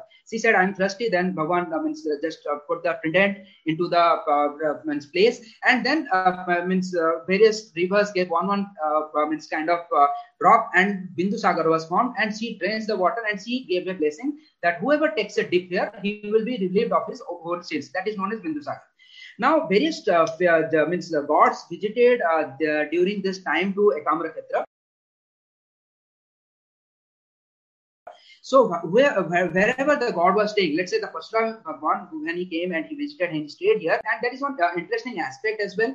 So as like uh, means uh, Vishnu Bhagwan goes uh, for Siva uh, for four months, so as is uh, means uh, uh, Lingaraj Mahaprabhu. So he needed a guardian for the Akram That's where he invited Parsuram to guard it. So that's why he, this temple has an importance in Ekamar So now one of the important aspects in Ekam is this Sapta uh, Matrika images. This is the first time where the seven images forms of goddess Devi was uh, means kind of uh, crafted on the Jagmona.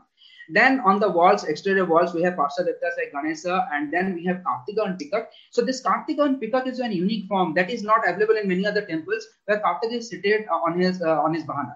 Then we have the Mahisa Mardini image and certain of the animal image hunting scenes. Now going on to the next temple, that is the Baitala Mandir. So we'll just go through the sculptural things. So we have the Parsa Devtas, uh, where here the Parsa Devtas are Devis actually, Par- uh, Parvati, Mahishamardini, and Ardhanarishwar on the three walls. Then we have uh, the other decorative motifs like Alasa Kanyas, that is the female figures which used to appear. And then uh, on this temple, we have a, a Bajra Mastakan in the front. So where we see a Nat- Natraja in his position, means uh, Siddhi triangle, and then Harihara form, which is quite relevant in Odisha, means uh, Vishnu and this form is I mean, uh, worshipped like in Lingaraj. So now going on to the next temple, the Mukteswar temple. This is what uh, our first speaker sir said, said how it is means kind of considered gem of Odisha architecture because this is the first thing where the Jagmohana kind of started on taking a pyramid structure. You can see the pyramid structure, and one of the important aspects of this thing was in Torana. So this is the only temple, I means one of the critical temples where we have a Torana, what is a means our gateway, or it is known as Mangal Torana or auspicious gateway once you enter there, and it had means kind of influence of Buddhist and Jain architecture on that on the tower you can see that uh, it is uh, the Rekha Deola is actually mixture of Pidha and Rekha Deola in terms of horizontal stacks are being built in a pyramid structure with Natrajas and we have Kirti Mukhas so now coming on to uh, the Jagmohan, a little bit details on the architecture of Jagmohan. So there are carvings around the entrance to the Mukhasala, the, uh, which is known as the Jagmohan as well. Uh, and uh, uh we can see that uh, the walls have diamond-shaped lattice windows on the two sides, as you can see in the means left-hand side image. And there are certain carvings on the Mukhasala, and there is a relevant thing that Navagrahas used to be carved on the entrance door to Shiv temple. Since Mukteswar temple is again a Shiv temple, so the Navagraha was uh, uh, carved on the entrance table, means entrance to the uh, temple. And then on the lattice windows, when we zoom the image a little bit, so uh, we can see various Panchatantra stories being depicted by monkeys playing in various humorous ways. This is one of those things uh, because that time means the education was limited to very few people. So that was the reason those uh, the temple become an means educational means kind of an institute. Various devotees. So now coming on to the Mangal Torana, this is one of the uh, means architecture magnificence means I don't see this thing means I'm not aware of uh, those things in the north or the south, but this Mangal Torana, you can see that certain of the which both in the front and the backside there were carvings of Alasakura. So there is a means there is a belief here that that uh, those uh, means uh, means husband wife who never uh, used to means, uh, uh, means get kids before they if they used to go to this there is a maricha kunda within this campus. If they take a bath in that kunda then they are blessed with kids. So this is the one of the important aspects now coming on to Rajarani temple. Rajarani temple was little bit advanced form of uh, Mukteswara temple uh, because uh, where uh, uh, much more sculptural designs were uh, designed like the Naganagi uh, figures started on coming on as a Peter Deola. certain of the other sculptures which were present on the Rajarani temple are Alasakanyas and some of the females who are lost in the Sringar positions. That's what our first speaker, he was explaining how the our temp, temples used to represent various means kind of uh, uh, means ornamentations which the women go through and all. Then we have this uh, Sikharas, Anga Sikhara as a miniature Deola in this temple. This was the first temple where the Anga Sikhara or the miniature temple came into a miniature Rekha Deola came into picture and which was prevalent in then going ahead in Lingaraj and Jagannath temple. So then there were Dikpalas standing on the four walls of uh, Rajarani on the eight corners. So some of the Dikpal images which I could get uh, from net because right now in Odisha the temples are not yet open for public, so I could not go and click any photos. And there is another thing: uh, mobile is not allowed into many temples. So whatever is there, I got the images is from Architect, Architectural Survey of India's their libraries and all. So here we see representation of three, uh, four, four gods that is Agni, Yama, uh, Niti, and Varuna. Now coming on to the next three temples, which I will a little bit spend in detail, that is Surya Mandir, that is Konark temple. This temple was known as, uh, this place is known as Arkakshetra. Arkakshetra is nothing but a place where the worship of sun god happens. And it had a Vimana, Jagmona, and Natamandita. But I studied the story, the how the right now the Vimana is not existing. Only certain portions, the, the parts of Devtas have been again remodeled by the Architecture Survey of India, means where they were trying to means uh, redraft the temple. Though, but the uh, left hand side bottom temple uh, means the figure by Percy Brown. So it actually shows how the temple was built, how the structure was there. And one of the unique things about this temple is that it was built in the form of a chariot. It is known as celestial chariot, means a god's chariot with 12 pair of wheels. Uh, means that 24 uh, total wheels, 12 on each side, uh, and drawn by seven means horses in spirited gallop. That's how the design was built. So the Vimana has been destroyed uh, because of that. I means when the Britishers took the magnet, uh, that was I mean sad history that Britishers and the Mughals destroyed our temples.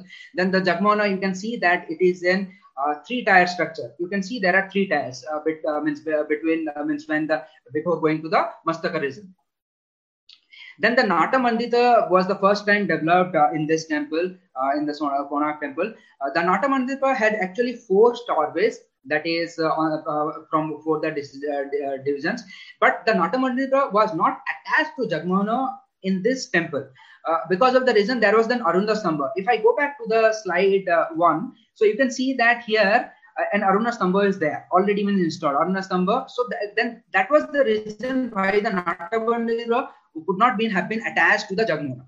So, uh, so then the but uh, in future when the means uh, uh dynasty changes, that uh, Ganga dynasty came, they took this uh, means and placed it in front of Puri Jagannath temple, which is means currently now. And the most interesting aspect of this Surya temple is the chariot wheel. So we can see that how the I mean, uh, spokes have been brilliantly done and how uh, the uh, details of various architectural structural motifs are there. Now, apart from this, in the overall campus, uh, we had two temples. That is Maya Devi temple, uh, which is on the left hand side, the uh, topmost left uh, temple, which was I mean, kind of dedicated to Maya Devi, who was the main wife of uh, Bhagwan uh, Surya Devta. Then we had one Vishnu temple. So this is the means brick temple on the back side. So now that is a story. So previously, as per folklore, there this was a Devi Ramachandi's temple, who was again means wife of Surya Devta. But when uh, means uh, in uh, Chodaganga Dev, when dynasty came, he was replacing every Sakta image with a uh, means uh, Vaishnadev image. So then uh, means he changed it with a Vishnu Vigraha. So these were certain of the motifs which were present. Surya Datta on the parts of walls of the means Vimana, which has been means re, uh, means uh, published by ASI. Then we have this rampant lion. So the uh, royal means uh, the means uh, what do you say beautiful figure where the lion is kind of carving on the elephant. Then there were means various female figures on the means Jagmona means playing musical instruments like drummer or uh, cymbals, small cymbals, and then we have Martaganda Bhairava as well. And certain of the carvings on the Bhogamandapa, you can see Naganadi figures, Mithuna figures, and female posters, again, small, small, mini, mini miniature figures. And the Navagraha Mandir is one of the important attractions in the compound. Then coming on to Jagannath Temple. So now Jagannath Temple is uh, means uh, uh, was uh, means kind of started by Chodaganga Dev and was finished by Annavangadev. So, so now it has been built in the form of Sankakhetra. It is known as Sankakhetra. So we had uh, Ekamra Khetra, that is means Bhubaneswar, then we have Arka Khetra, Konark, and then Jagannath temples, all the temples and all, everything is Sankakhetra. You can see the position of the uh, means uh, Chaturdhamurti, that is Bhagwan Balbhadra, Devi Ma Subhadra, and Jagannath Mahaprabhu, and Sudarshan Chakra placed on Ratna Vedi in the center. That's how the Sankakhetra looks like. Again, this temple had four uh, means uh, distinct sections. Devula, uh, Mukhasala, Nata Mandira, and Bhogamandapa. In the next figure, I will try to show you the position. Uh, so this has been taken from Odisha Tourism website, official website. So you can see the first figure that is the Rekha Devula. Then uh, we had the Jagmona, that is the pyramidal structure. And then we have the Natamandira. But previously, the Natamandira was used as a Bhogamandapa. But uh, after means uh, when uh, means the, uh, the means uh, Lingaraj temple come into picture and the, the Bhogamandapa was developed specially, then they shifted means. Uh, the Bhogamandapa to the next uh, the next uh, means place, and then I mean they created another in the Pidha. One of the important aspects is the Nila Chakra, which is on the top of the Rekha Devla uh, the means colors over the cloud, the flower, which is known as Patita Pavana. One important aspect is that the Patita Pavana always flows in the direction opposite to the flow of the wind. And uh, that is there means uh, still now scientists have not been able to find out the reason, but it always flows in the opposite direction of the wind. Then we have the Simhadwara, now which is the main entrance door, uh, means which are known as Jaya Vijaya Dwar, where they used to guard as guardians. And we have the Aruna Samba we can see here, which has been taken from Konark and placed certain of the architectural carvings which are there on the walls uh, like uh, boat with uh, king of uh, means on the Bhogamandap of Jagannath Mandira, uh, which actually signified Kalinga's maritime trade, which I mentioned in that section. Then we have Barahamurti because this is one of those uh, uh, partial Devta because it's a Vishnu temple. Jagannath is nothing but a form of one Vishnu. Then we have Devi Ma Gangamurti and uh, Naganittika and some erotic and royal courtyard scenes. So one of the things is that for Jagannath temple, nobody can click photos, and these photos uh, I could ha- I have scanned through one of the books which was available on a website from Architecture Survey. We can see certain of the Pidhamundis in the below uh, uh, temple here. So uh, the miniature motifs which I was mentioning, and some cultural details on the right facet. And here we can see two females standing on the north facet. Uh, in the last slide, uh, we'll uh, try to see that culture of the statue of mother and slide. So this this relationship was considered to be the more pious. So then that was the reason why it was reprinted on the Jagannath temple. So now going on to the last uh, means section that is Lingaraj temple. So now Lingaraj, the story uh, means the Itihas, I said it to you. So now Bhubaneswar gets its name from Tribhuvaneswara, which is uh, which means the Bhagwan of the three worlds. And Tribhuvaneswara is worshipped in the form of Lingaraj in Bhubaneswar in Lingaraj temple, uh, which is nothing but the king of lingams. What does the king of lingam means? We all know about the Jyotirlingas, 12 Jyotirlingas, where very few are aware that the Jyotirlingas, the uh, means what do you say? There is a root connection with this Lingaraj temple. Means all the Jyotirlingas report it out to Linga. So if we do a carving below many feet below the earth, we'll see that there is a means like a tree has a various roots spread out. So that's how Lingaraj temple is there, and then there are 12 Jyotirlingas linked to it. Then the Harihara form. So there is a means uh, uh, story uh, means there is a historical aspect when the Harihara form started worship because previously it was a pure uh, temple. Uh, because we have known the story of Gopalan figure, uh, means Gopalan avatar of Shivji, uh, means kind of coming in front of Gopalini avatar of uh, Parvati ji. So when Kala the Muslim invader from Bengal, when he invaded, means uh, the the then uh, means uh, Raja of this kingdom, uh, who was uh, means then the uh, um, Jajati family. there was a tunnel from Lingaraj temple to their means Durga in Baravati in Cuttack. So that Durga means they what they did to save themselves.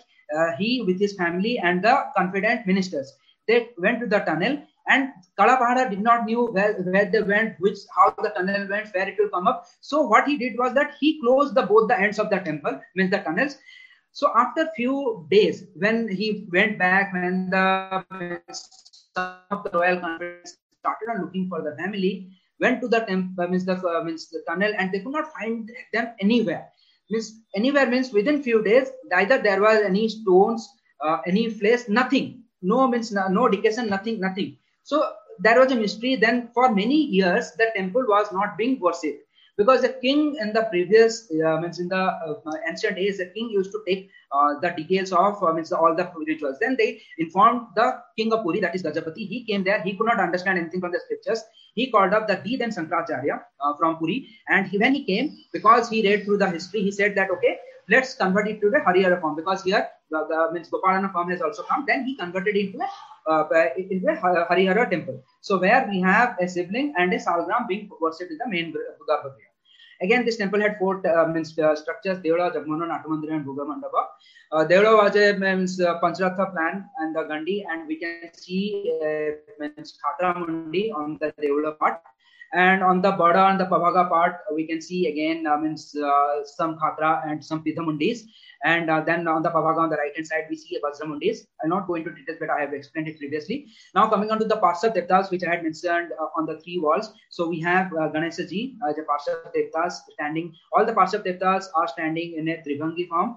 Uh, Ganesha, uh, then uh, Devima Parvati and Bhagavan Kartike, that is Murugan. Uh, and uh, then uh, there is this means Vajramastaka where the lion is projecting on a elephant, and then we have this means overall the means Kalasa part. So the if you can see the Amala part of that thing, um, so previously it was Siva form, but now because when it got converted into a Harihara form, so it is a Pinaki Dhanu.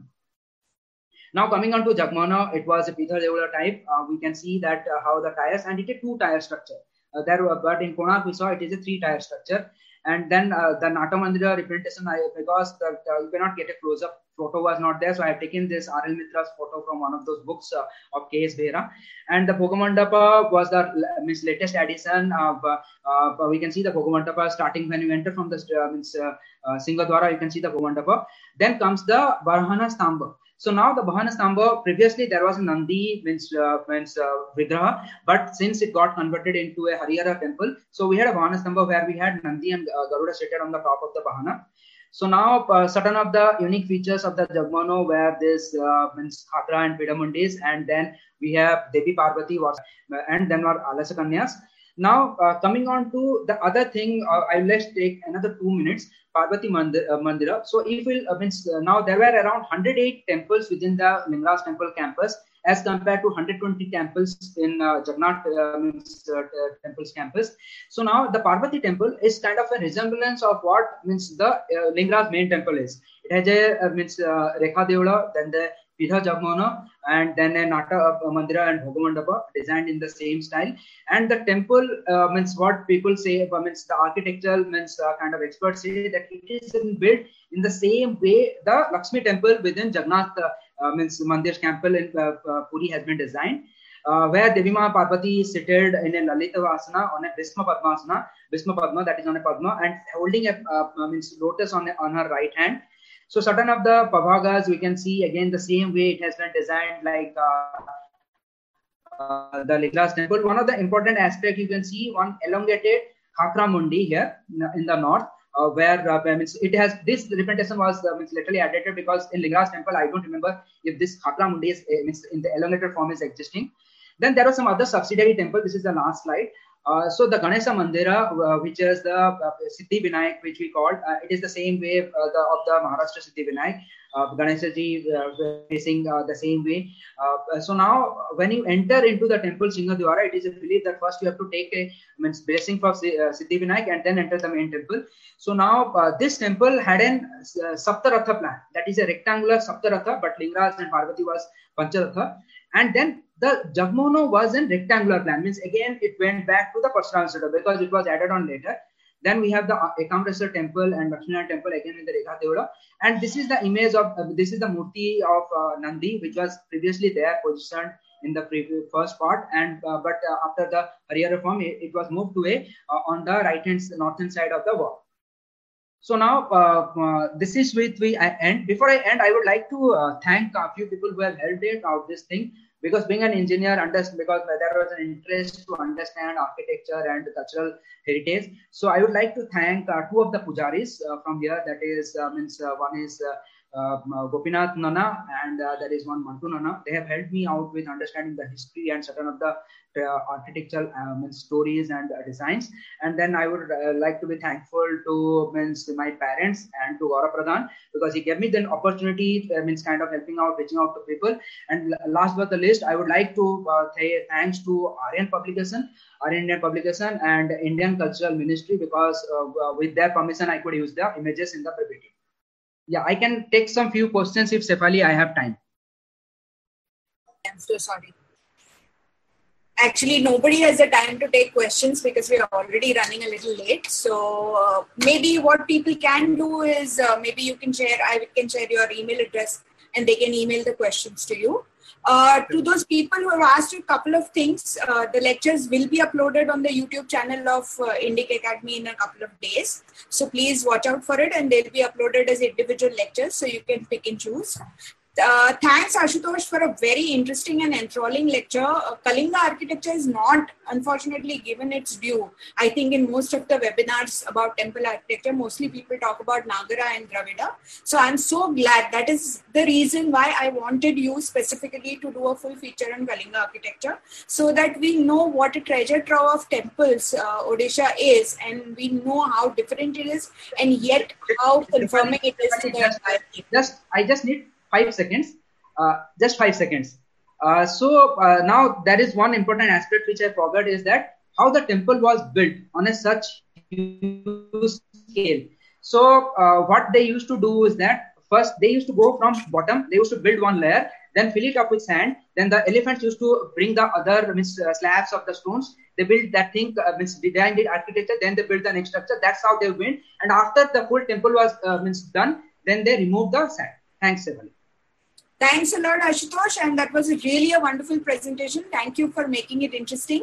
And I'm really sorry that I cannot take the question and answers because uh, really there is no time. Uh, our next speaker, and as with my uh, webinar on textiles, this one I curated with a definite idea in mind. I wanted somebody, somebody who had a lot of authority, like Dr. Deglurkar, to talk about the spiritual uh, philosophy behind the temples. To tell you that a temple is not just a brick and mortar structure, but there is a greater theme. There's a greater dream behind it. It's a way we connect ourselves to the divine. And then I wanted uh, people to give you a brief overview of the Dravida style of architecture and Kalinga style of architecture. I would have liked a session on Nagara style of architecture also, but unfortunately we had only half a day. So, you know, as I said, a lifetime is not enough to devote yourself to the temple. So please forgive me for what I've left out. And I wanted to leave people with a positive note, which has happened with the textile webinars also. See, we talk a lot about what we had. We all know we had a very glorious past. We had a lot of beauty. We had a lot of spirituality. We had a lot of uh, ways in which that was a part of our day to day life. But the point is, why cannot we why cannot we reclaim it? Why cannot we reclaim us, our sacred spaces and once again make them a part of our day-to-day socio-cultural life? Why should we leave our temples only for the time when we go for a darshan and go inside and pray for two minutes and come out? Why cannot our temples be once again what they used to be as this, all the speakers have said as the institutions that patronize music schools lectures? Our temples were a softer socio-cultural life of the Hindu society. And we can easily reclaim it. It doesn't require a lot of uh, effort or a lot of uh, paperwork to the governments. How we can do it is something that somebody who is trying, somebody who's been doing it very successfully, she is the person who is best placed to talk about it. And that person is Vijay Lakshmi Vijay Kumar, a very, very multifaceted personality. Uh, we all know her as uh, Vijay Akka. So Vijay Lakshmi Vijay Kumar, she plays a lot of roles. She's a Bharatanatyam dancer. She's a trained pilot. She's the director of Center of Soft Power. She's the founder secretary of Heritage, a not-for-profit trust based in Bangalore. Heritage Trust conducts two annual well-known festivals in Bangalore, Gudiya Sambrama and Srishti Sambrama, the Earth Mother Festival. Recently, she started a third festival that was started in 2018 and it was a heritage drive it was a 1,100 kilometer motorsport rally that took participants uh, in a nice uh, little uh, treasure trail of heritage temples. She loves storytelling and she has been in the thick of this movement to reclaim our spaces, to reclaim our sacred spaces, and make temples once again a part of our everyday life. Over to you, Vijay. Namaskar. गुरु ब्रह्मा गुरु विष्णु गुरु देवो महेश्वर गुरु साक्षात पर ब्रह्म तस्मै श्री गुरवे नमः uh, thank you very much uh, Indic Academy and uh, Shefali for inviting me uh, you know to share my thoughts on just you know Ramapriya Seva or the Anil Seva that we have done uh, I am in no position to say I have saved anything you know, when you say Sanatana spaces, to me it means not only the sacred temples, but it also means the ashrams, the matas, our forests, our trees, our goshalas, the elephants, their stables, and truly all creation. And what are we saying it from, saving it from, and who are we saving it from, and why? These are the questions that come to my mind. Personally, I think that uh, we have to redeem these sacred spaces from ourselves, our malaise, and our attitudes. We can no longer blame thousand years of invasion, colonization, etc., etc., which is you know very normal in our conversations uh, I think it's high time we start taking responsibility and each person who calls themselves an Indian, a resident of Bharata, or whose ancestry originated from this soil, or even one who has benefited from knowledge or any tradition from this soil has to share in caring and nurturing this ancient heritage and culture and her space, sacred spaces. It does not matter what system of worship you follow, whether the person is a theist, an atheist, a ritualist, an intellectual, an academician. If we are human and we have any connection of any sort to this land or her culture, it is, I think, our responsibility to uphold her sacred spaces and to protect her heritage and culture, for their origin is buried in this hoary antiquity and this knowledge and the richness that it is embedded is priceless to the welfare of not just our country, but of humanity. And you know, there are the there are many Bharatiyas who, you know, more often than not, now I hear this dialogue. I am spiritual, not religious. I guess this has to change. I find this dialogue is becoming more and more, more and more common with people who especially term themselves educated, intellectual, and uh, i mean this is a certain brand of people you know i i very often you know when we have the festival i hear people say, oh you know it's been 25 years since i stepped into the temple and then i'm thinking hello you know you belong to this land and this is your sacred space and you should be here. And you should actually be doing something to take care of it. Anyway so that dialogue has to change. Now i remember when i was young my mother telling me once she said she said there are a lot of tradition and there's a lot of culture in our country. See, she was just a school graduate, but she educated herself, reading, listening to lectures, going to Swamiji's, you know, doing a lot. She said there is a lot of tradition, lot of rituals, a lot of little pujas, etc., that are happening. She said none of these are harmful. She said you have to think and get the answers yourself as to why it's being done. Because I hear a lot of things, oh, what is the significance of this? I don't know. Because we are becoming a non thinking society. I think we really need to start thinking. Because the moment we start thinking, instead of just throwing the baby out with the bathwater, the answers will come to us. Vijay Didi, so, I'm not seeing anything on the screen. Have you not shared your screen or video? Uh, I Sorry. will share it when it's needed, uh, Shefali. Thank you. Okay, but right now you don't want to see because right now I'm seeing just a black screen. So you don't want to share your video as well? Are you seeing me or not? No, I'm not. I don't know. Why is that? We are I'm just... seeing her, uh, Shefali we are seeing her. Oh, you're seeing her? Okay, fine. Uh, in that case, there must be some problem from my end. Okay, I'm sorry. Continue. Okay. Uh, so where was I? So anyway, so she said that, you know, we should analyze. So it, it is all this is within us.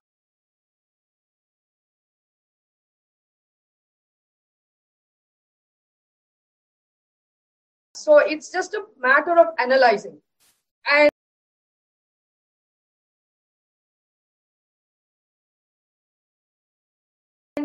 If we analyze, we'll know that a visit to a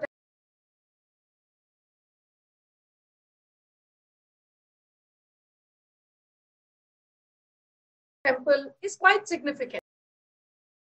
Take a couple of minutes and think about it